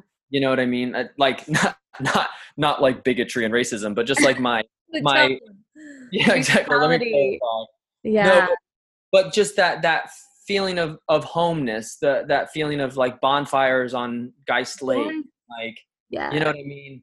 yeah. Like going to see like Tom Petty in the summertime, and yes. you know being out in like you know people's driveways, like sitting like talking, and I don't Yeah. know, like it's it, it- it's uh the past is funny in that way Mhm. because when you break it down for what it really was it's so you're like that's messed up that's messed up that shouldn't have happened that was nobody hard. yeah exactly that was hard that was horrible but then there's also this other like parallel column that's like you know oh but like that was nice or like the jeep with like you know no sides and like jack's jeep is like Yeah, such a like oh, Jack's Jeep. jack's jeep is just like ultimate nostalgia it was nostalgic Iconic. yeah it really was that salmon colored jeep Oh my god, I totally forgot about that. Remember, it was like the that and it had Yes, like, re- like he taught me how to drive it unsuccessfully, but yeah yeah. If you're gonna mess up driving a manual car, I think that's the one to do it in. yeah, that's wild. I, I mean, I think everyone's doing it, but I was reflecting a lot on like these like very sweet, good natured dates that like. Do you remember Yeah. Eric Ogle? Yes. Eric Ogle took me on this date that like should be in a movie someday. Um, Yeah. Where we were walking along the sides of a cornfield that was about as tall as I was. And he was like, I promise I'll get you home by curfew. I promise we're safe. I promise. Yeah. He was super nervous. We're out in the middle of this cornfield. And then he's like, I think it would be faster if we just walk through the middle of it. So Yeah. I'm like, all right. So there's, you know, spiders and rats and all this stuff. We're going through this cornfield. And he take, took me to the rock quarry to like throw rocks into the rock quarry. And like ended up being like kind of fun Yeah. and like adventurous and like jack one time lit up um candlelight all the way down the stair steps to i think it was like drew crow's boat or something oh my and gosh. like we like had this dinner on the boat and i'm like what good young men Yeah. like Yeah. that was so sweet Wait, hold on. Can I ask you one more question? What was that like for you? See, because I, I mean, I my relationships in high school, they were never. I mean, they were nice, but they weren't like that. But you, I think you might have had an experience that was more like. Um. Well, I guess we had similar friends, but I think you were more Yeah. like popular. I would say, like in the sense that you had like really nice, like people were doing like really nice things for you dating wise. Yeah And question. So then my question is Yeah. because like just because I know you and like yeah I I just that's my observation from the outside. yeah But then I'm sure it felt different on the inside. But flash forward to that time a couple of years ago before you and Jeff had had met and everything. Were you like looking around like after 50 shit dates? Like what in the fuck? what happened? yeah the Guys used to be so nice and like cool. I mean, that was my narrative. Um, I would tell everyone I could in Boston how shitty men were on the East Coast because Yeah. in Chicago, the same thing happened. Like, if you ever feel like you need to go somewhere to meet nice people, that like that there's like a real dating scene, go to Chicago because Yeah. Very common place to get I'll to. put that on my dating apps. I'm just here. I don't live here. I'm just here for the dating. Yeah, came here to date. Um, guys would ask, and and it's normal to like ask girls out at bars like old times. Like a lot of my friends in Chicago now are dating men that they very Met at- seriously that they met at a bar, and Yeah. um, I would get you know a compliment like, "Hey, you seem really nice. Like, can I get your number?" Like a couple different offices I was at. Like this one guy took me on. I really didn't like him, but I I knew he was nice and I could maybe learn something from. him. Maybe it's friendship, whatever. So I told him I'd only go out on a day date, and he took me on this wonderful day date on a beautiful fall day, and like we did saw the sculptures, and um, it was super. Like everyone was treating me like high school boys treated me. It was all very Yeah. aligned. And when I got to Boston, my tagline I think I said in my book was that in Chicago I'd get the attention of like an eight or a nine and he'd treat me like a 10 and in boston i would get stood up by someone who's trying to be a five Yeah. Like, and i would get stood up by that you know or i would be let down by that or i'd get played by that or that guy had a secret girlfriend and like there was what do a, you think was the the reasoning or like the rationale? you know i think that that was the height of like uh our world accepting apps it was very new and there were people like me who were playing it very real like oh this is a really cool opportunity i'm gonna do it i Yeah, might you're like, I sounds great. Like, I'd love to meet yeah. this person. But I think there were people who were more like, for instance, to sum it all up, I got a Facebook message once that said, Hey, just wanted to make sure you were real. My buddy went out with you, and I'm pissed he he ended up going out with you first because based on your profile picture, we thought you weren't real. And we um I, I was gonna we were both driving down from New Hampshire to go out in the city and turned on the app. And I was like, first of all, why do you need to tell me that? Second of all, you're married. Like, Yeah. like, Like, why are you turning on the app? Period. Like, you shouldn't have it on your phone. yeah. So it was kind of like, I think, a game for people. And I wasn't treating it that way. But also, you know, timing, life, I probably wasn't ready myself. And I don't know. Yeah. Yeah. I think you have to just keep your own true intention, even if someone else isn't there, because like that's the only thing that got me through it. Like every day, Yeah. every day is like an opportunity. And honestly, I think I'm still connected on Instagram to like some of the people that I did like two or three dates with, but like Yeah. I dated them in Colorado because I was on vacation. Like, I don't know. But I think it's also a lesson too in bringing your own values. Like because you you you I think it's natural to like try and get on their level. You're like okay and then and then suddenly you look around and you're like well i'm not the type of person who does this and like so then you have to come back and i think that's how you it's like the flute the, the new flute scenario where it's like you have to go through that to come back to who you were in the first place the letting go to come back to who you actually have always been. Yeah. And the thing about dating is it can be a really fun adventure. Like I did this exercise the other uh, not the other day, a couple months ago where I was tracking the amount of times in my life that life didn't like that I completely let let go of everything and it ended up being that um one of the times was I went on a, a date, a coffee date, and this guy is just he's super charismatic. He's like turns out he's into drugs and all this stuff, but he was my neighbor. help, those help with charisma Yeah, yeah. And he was like, "Hey, do you want to go get tequila? Can we leave this coffee shop and go get tequila and like drink it on the roof?" And I was like, "Okay." And we ended up like being on the roof drinking tequila and like hula hooping and like just like having this like really fun night that went really late, but like normal Garrett would have been like in bed at 8:30 watching a show, going to bed by 9, getting up at 5, like all that stuff. And um I realized, you know, in this work that I was doing on myself like how many times in my life have I let go enough to not mm-hmm. follow my own schedule or to not be where I'm supposed to be. And there are very few times, but a lot of them were in dating scenarios. yeah yeah yeah So like I and I, and I learned something about myself each time. So I don't know. Totally. That was great. No, but that was fantastic though, because I feel like people should hear that too about like that idea of when did I let go and how did that serve me? Wow. So my final question for you is what's your big ideal? Like what's your what's your ideal for your music? Um, okay. So that's a good question. So it's always changing because I just love making music for the sake of making it as opposed to like I don't Not have pressure on it to feed you. yeah yeah exactly like the elizabeth gilbert like i don't want to you know i don't want to put the pressure on it so that it stays with me you know. Um i have to say for for music i i just want to keep playing. I would like to be part of someone else's sort of vision. So um the idea is to not put too much pressure on it right now but i do have a couple producers that i'm working with and i was actually um, really excited because my friends who are in this band called bandits on the run um, we're going to south by this year before that got canceled and so so i wanted to go and experience that with them and um, and i've been learning a lot from from other musicians who are kind of out there doing it. My my real goal is to put an ep together so i can just have my music on spotify so people can listen to it if they want to hear it Cool. um, and just keep doing it for the joy of it. But ultimately, I really want to be on a show where I'm allowed to play music. I want to play a musician on a show. That's know what I mean? cool. Keep saying that. Yeah, I and it's happening. It's happening. I would say almost half of my auditions in the last year since we spoke have been me with a guitar in an audition room for a character. Awesome. So that is that is getting closer.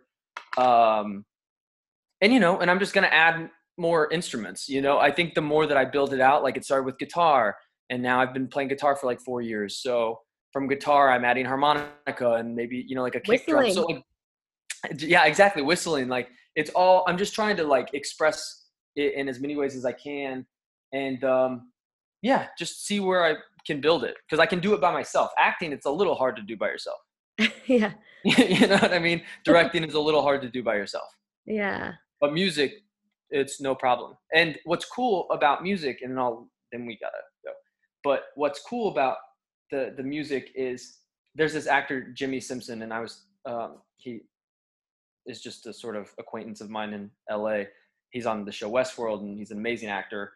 And um, he we were talking about acting and how he said basically you bring a, a bunch of wires and then as an actor that's the work. And then as an actor you just put some skin on top of it which i was like that's a really fitting reference for somebody from westworld. Oh my god. but that's his theory about acting too is putting some skin on it. And and that's how i feel about my music. You know i just take what i am going through and then i just put the music over it. Yeah. and that's that's been a really freeing sort of experience. And i'm trying to do that more with acting. You know it's all about bringing yourself and and being you know being able to create a, a safe space to present the truest version of yourself to people Yeah. because we're so afraid you know what i mean we're so afraid it's like the mask we're just so afraid of showing all the the gross stuff because people are mean sometimes because sometimes people are just mean and unforgiving and and Yeah. so you have to be very brave to be that vulnerable Yeah.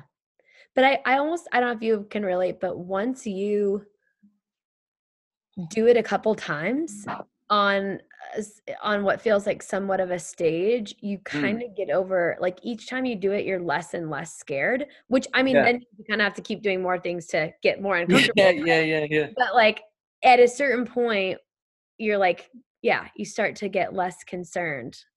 Like, yeah putting yourself like I hadn't seen you eh, you know this was a long time ago now but like I hadn't ever seen you put yourself out there musically on Instagram, yeah. Facebook or whatever until you did yeah. right? Yeah. and it's just something you just it's casual. Sam posted this thing it's great. Yeah, it's not like this big like oh my god Sam Morgan put music you know? People are like a little bit probably like just please stop doing that. They're like please don't do that anymore. Uh, we're good we're good.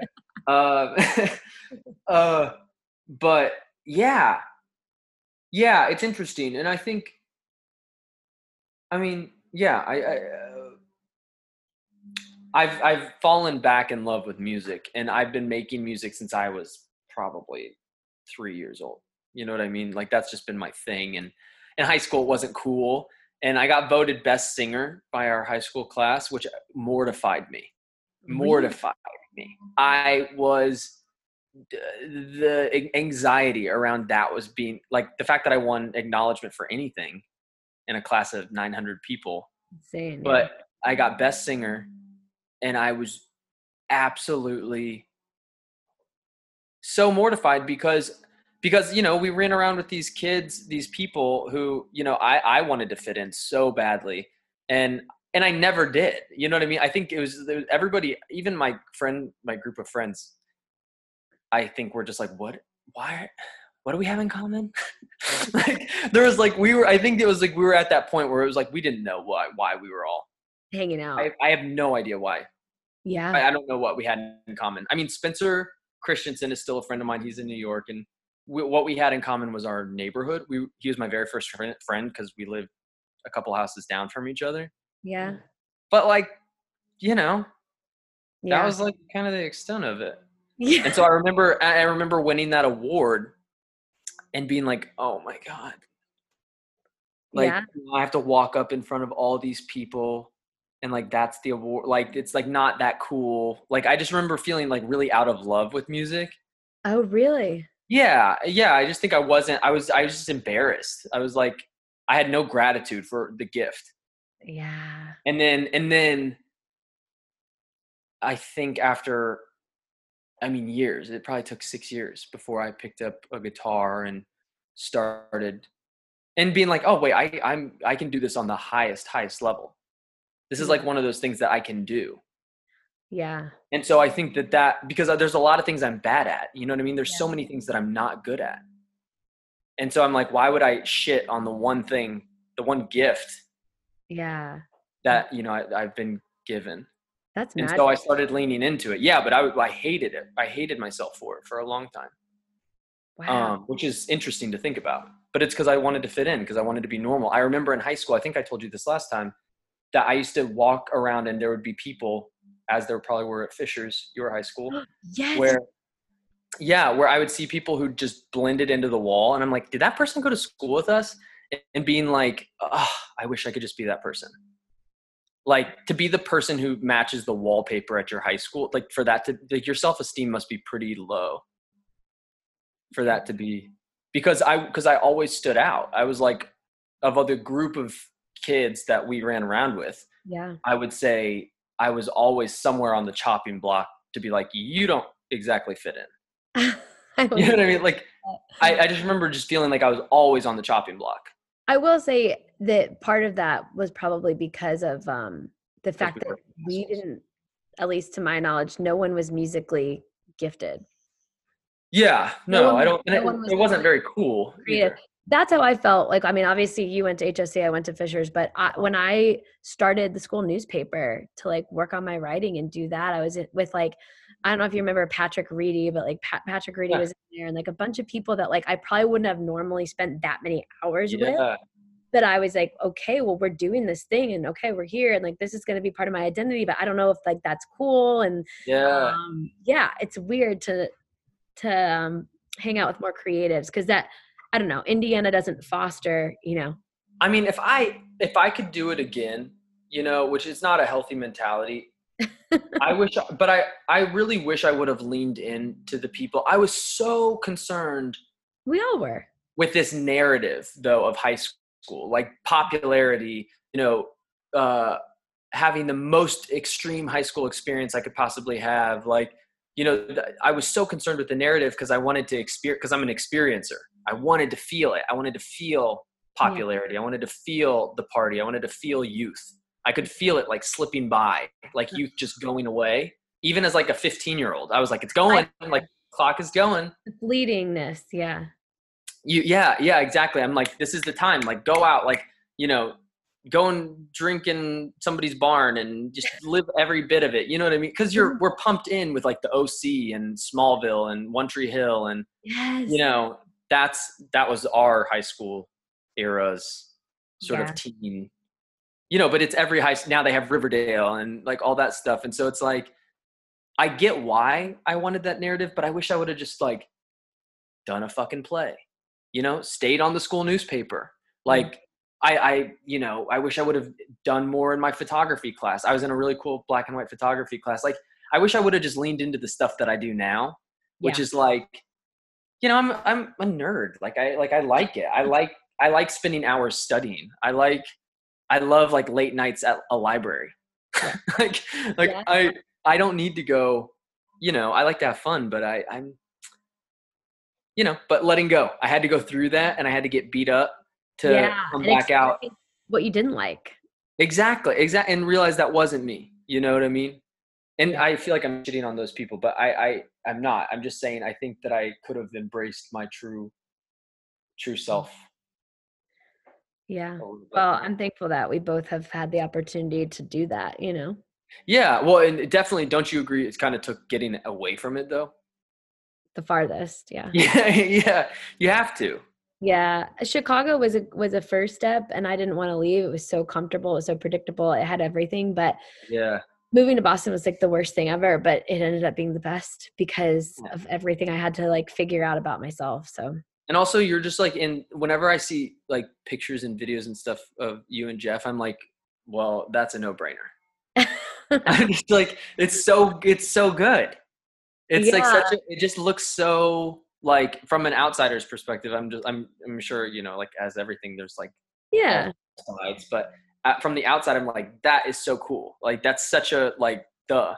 Like yeah. I think it's um, and you might I don't know. I've contemplated it, but it's um, I actually had one of my ex boyfriends tell me this. He was like, Jeff seems so like hardcore masculine. Like you needed that, and I was like, well, I actually have a lot of masculine energy. So Yeah. it's almost like uh, yeah there's that balance that he's still like the outdoorsy side of him and the Mhm. the like lumberjack you know part of him definitely more masculine than me but um when it comes to like my energy of like being social i'm the masculine energy he's like the mm-hmm. feminine like more Totally. reserved and so it's it's interesting to like learn those balances and so mm-hmm. i think to sum up what other people might see or say it fits is kind of that because a lot of people don't Yeah. see me be the softer side they see like the interviewer the writer the go-getter the berries Mm. like yelling out a microphone at you but when you see me like leaning against somebody else it's like oh she has like softness to her too yes which i've been having to learn how to do honestly. Interesting.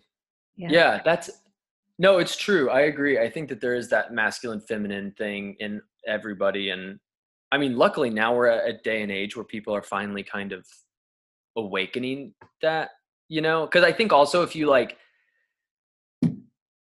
i think it's a two-way street because you know there's uh, luckily there's been like a lot of, of push for like you know female empowerment in a legitimate way and and Mhm. things like that in the last couple of years which is awesome because we're so afraid by the the uproar of misogyny in public places but but that said so we're making a little bit of progress there there's still a lot of work to be done but there's progress but i think there's also another side of of the the sort of pro- progression of society which is like having um women who date men be a little bit more accepting of that feminine side of their male partner Yeah. because I know f- way too many. I I hear it a lot um, from women who date men talking about, you know, well, I don't want. I mean, he can cry, but like not like all the time. oh It's yeah. like okay, that's fucked. Yeah. I'm like, I need to see it. I want to see it. Yeah, exactly. Well, it's like if you're allowed to, if if you expect him to embrace 360 degrees of your emotions, I think you also have to let that, you know. And so I think having these ideals, these sort of like false ideals that we were fed through like Disney movies of like what Prince Charming looks like, and like Prince Charming doesn't feel things; he just like rides horses and like, you know, like cares about you. You know what I mean? But like having it be like a real person yeah. And and embracing their humanity as masculine and feminine and that duality i think is is the next step because i feel like i see far too many men getting squashed emotionally and Oh. not only squashing themselves and other men but also being squashed by their female partners Yeah. and i think that that is hopefully one of the next steps we'll take Yeah. you know you know if a if a man you know wants to wear any sort of feminine clothes he should that shouldn't affect his dateability Yeah. you know what i mean and i i think it's taken for granted that a woman can walk i mean obviously women have their own sort of like uphill battle because men have the patriarchy has been such a disastrous sort of Mm. thing for um, the way we interact and socialize but I think that it is taken for granted that a woman can walk onto a red carpet with a suit and nobody's like, oh yeah, she's a lesbian. Like nobody thinks that really. But if Yeah. a man walks into anywhere with like a dress or like something that's like slightly fem- feminine or like a blouse, then Yeah. he's immediately questioned. Harry Styles is immediately scrutinized. Everybody's concerned about his sexuality all of a sudden, and it's become the only thing they'll talk about, not his music. yeah. And if Billie Eilish wears hoodies and you know baggy jeans, people are like, "She's our youth." yeah. So there's a big double standard. There's a huge double standard, and I'm guilty of it. I mean, I dated a guy who was, very, I mean, very musically gifted. Um, he's actually still in the music industry in a very big way right now, very big way. And Yeah. I was so judgmental, and this was at a time when I was at my worst self, Yeah, yeah, yeah. in my Yeah, yeah. life. So part of probably why, but he had he was obsessed with this light blue Burberry jacket, and I was like, "Why are you wearing? Like, why do you want to wear Yeah, you light blue like frilly jacket? And it was like and like and even like jack had said to me before about some like sweater he wanted to wear and i was like oh i think that's too feminine. And it was like but like i wasn't i was obviously in a really bad place but now i think the aside from just the shell of how we accept everybody Mhm. how they express themselves is is being ready to ask the questions like i would say and i think jeff would would agree with me but part of his ability to open up about his emotions or share any of that is Mhm. not he's definitely not someone who just walks into a room and is like let me tell you how i feel today Yeah, yeah. I, I have to like kind of like not not coach it out of him but like really pry but Yeah. once we're there he will tell me anything he doesn't hold anything Yeah.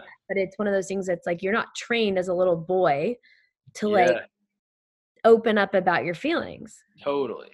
Totally. And to express yourself like in any way other than, you know, the one, the one way. Yeah. You know what I mean? Whereas like with girls, for example, I mean, another thing that gets taken for granted, I think, is the, the phrase tomboy. Yeah. Girls can be a tomboy from the time they're three years old, and no one's like, oh, she's definitely a lesbian. I mean, maybe, but that'd be really weird. You'd be like, Yeah. no, she's like a tomboy, and also who cares? But Yeah. like if a if a boy plays with Barbie dolls or with you know anything, they're like, oh well, you know.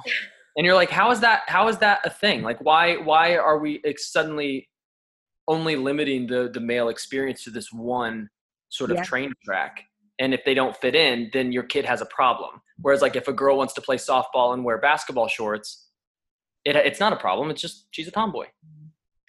It makes me appreciate some of the um, musicians that wear eyeliner, you know, and Yeah.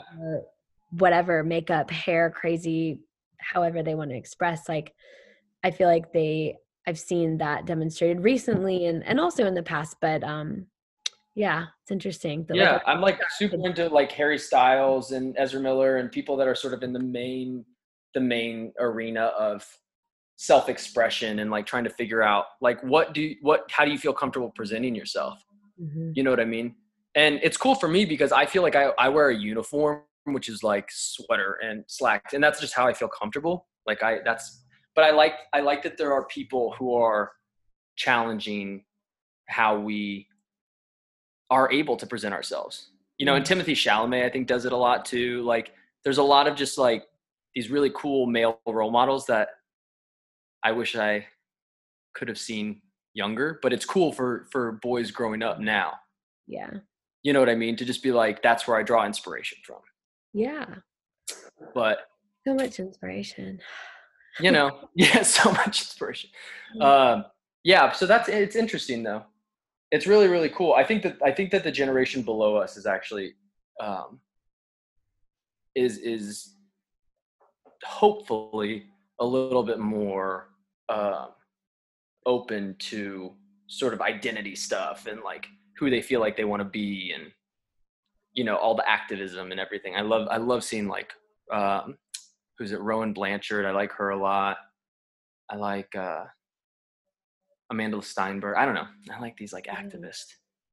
Well, I will. Um, I know you sh- you share some good stuff too, so I will um obviously tag you with the podcast stuff so people can like find you and see what Yeah, you follow and all of that. you can tell we're on quarantine time because we just Yeah, let, it go. Let it go. Yeah, I'm sorry. Oh, that was two full hours. Yeah, yeah, yeah. No, it's cool. I mean, I always like talking to you about this stuff. I think it's interesting getting to talk about like shared past people. And because the other thing about the past is it's not the truth, it's how you felt about the past. I know. So the way you engage with one person that we both know is different from the way that I engage with some person, and that doesn't change that person. That's No. just our perspective on. I know. I love talking. I mean, it, like you said, it's so cool to talk to someone that like we're here and now where we are, but yeah, we come from the same place and how we are Yeah. Very interesting and um yeah so i appreciate it and looking for like the best version of their life. I think Yes. that that's something that we both have in common is like not settled yeah, like I just don't feel until it feels true and right, I don't want it. You know what I mean? Like I don't want it until it feels true and feels right to me and, and that I I I think we both share in the like sort of gig economy lifestyle where you're like this is my job that's my job like how do i make money? How do i move through being a freelancer? Like i think those are things that really start to define who you are and have, Yeah. have certainly defined who i am now and um yeah so i'm i'm it's cool it's really cool to touch base and like and i'm just like very excited i'm excited for you i'm excited for myself and yeah the feeling is mutual it's yeah. uh, a lot of my my friendships with these people i think was impacted by my ability to feel safe or uh, comfortable around. You know so that's partially on me i Yeah. think because if i would just be you know if i just was like well you know take me take it or leave it and they were like okay cool we accept it blah blah blah blah blah then you would be you know you'd be good to go and you'd probably be be close but i think sometimes you just don't feel like you have room to be yourself around people and when you Mm. don't have that space to be who you are suddenly you shut down. I, I find myself shutting down and i'm just like oh i don't want to be here. Yeah. And so i think when i got out of high school and i realized you know i was the one in charge of making my friends that so yeah and that's okay. Again like this is okay. I think you know and if they're if they're trying to be friends with you and you're like ah feeling resistant maybe see why you're feeling resistant because if somebody's trying to be a good friend yeah just let them maybe- yeah well yeah maybe you're maybe you're part of the problem but like it's more if- like they're just we're just energetically being drawn Different. yeah which is cool which is like very chill though yeah you know what true. i mean like it's okay to to be drawn away from yeah you know people and i think it can be alarming when they're somebody that you want to keep close and you're like no why are you Yeah. that's hard for That's me hard. i made a best friend in november and being in your late 20s and making a best friend who shared like so many like oh shit man i should have man i should have put this in the story. I, it was like a universe thing.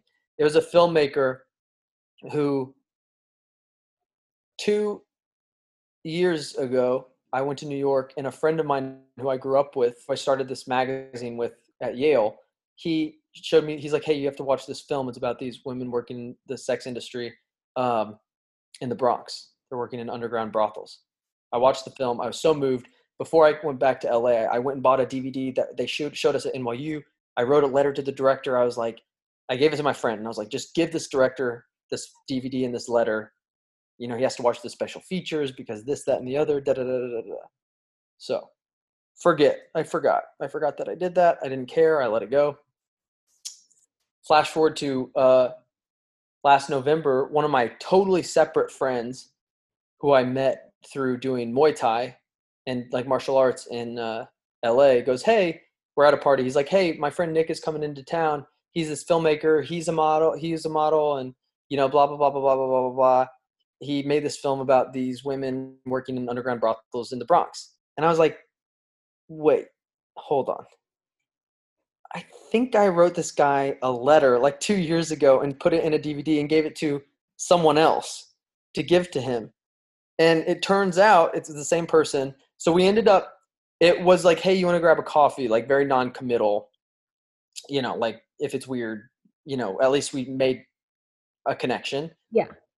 To being like, I texted him because I'm a I I'm obviously I get distracted easily and I'm a little hyperactive. So I uh, was like, actually, how about you just come over at like 9 a.m. We'll go do Muay Thai together. Then we can go get coffee. Then I'll make lunch, and then we'll go out because I was like, I just want to spend as much time like gleaning this information from this person because I I felt like you know whatever we hit it off like like best the best best best best best friends you can think of and hung out from 9 a.m. till 3 a.m. the next day like nonstop it was like meeting a sibling it was like meeting a brother that Whoa. you know what I mean? You're like, you're like, I just wanted to just spend every minute asking questions and, um, so yeah, so we became like, you know, really, really good friends, and that was like, whoa, that was a new one that I was like, because you don't think you're gonna make friends like that. I think yeah, I think you also have to be open to it. That's like also speaks to your state of mind about life and you know. True, true, true, true. So that was like, so then, but then you have that sort of best friend slot, and then you start like rearranging other people in your life, and you're like, because you can't have that many best You friends. can't. You can't. Yeah. not to be like the real kind where you call to check in on them and see how they're doing and all this stuff. Carry their like, you know, what's going on in their world and yeah. Yeah, exactly. I, th- yeah, I think maybe the better way to phrase it is like I've definitely done the rearranging and I'm now curious of like what what next or like yeah, Yeah. who's the And best. especially when you have people who are like on your vibrational frequency when you're like, you know, it'd be hard for me to be friends with someone who wasn't into like fitness kind of. Yeah. That because not because not because everybody has to be, just because I Yeah. find that important. And like you want to go do it together? Like let's go. Let's have Yeah. Yeah, like it's not a weird thing to invite you to go for a run. Yeah. You know what i mean or like to take you to like a class or you know go hiking or you know like i those things i I think you you have to Be aligned. yeah or like having a friend who drinks a lot like that's something i would have invited as a sort of maybe prereq in my 20 early 20s Mhm. and now in my late 20s i'm like i don't drink vir- i drink virtually not at all i'll have like a glass of wine or a beer but like i don't even know really what drinking is to me anymore yeah. so it, it would be hard for me to keep up with someone who that was a priority for them Yeah. That's a huge point. so it's weird because like i've changed too and some people probably think i've gotten more boring I don't know. if- I don't know if boring's the answer, but well you know but it's like you Have have, you someone have else. yeah. Yeah. i don't know Well, I hope you All find right. some, some friends in Indy so that yeah, yeah, this is it you're you're my social group right now because i just i've never facetimed this much in my whole life Yeah, I don't think I have either. So, It's this has just been yeah. well, This is really helpful and thanks for letting me show you what I'm doing.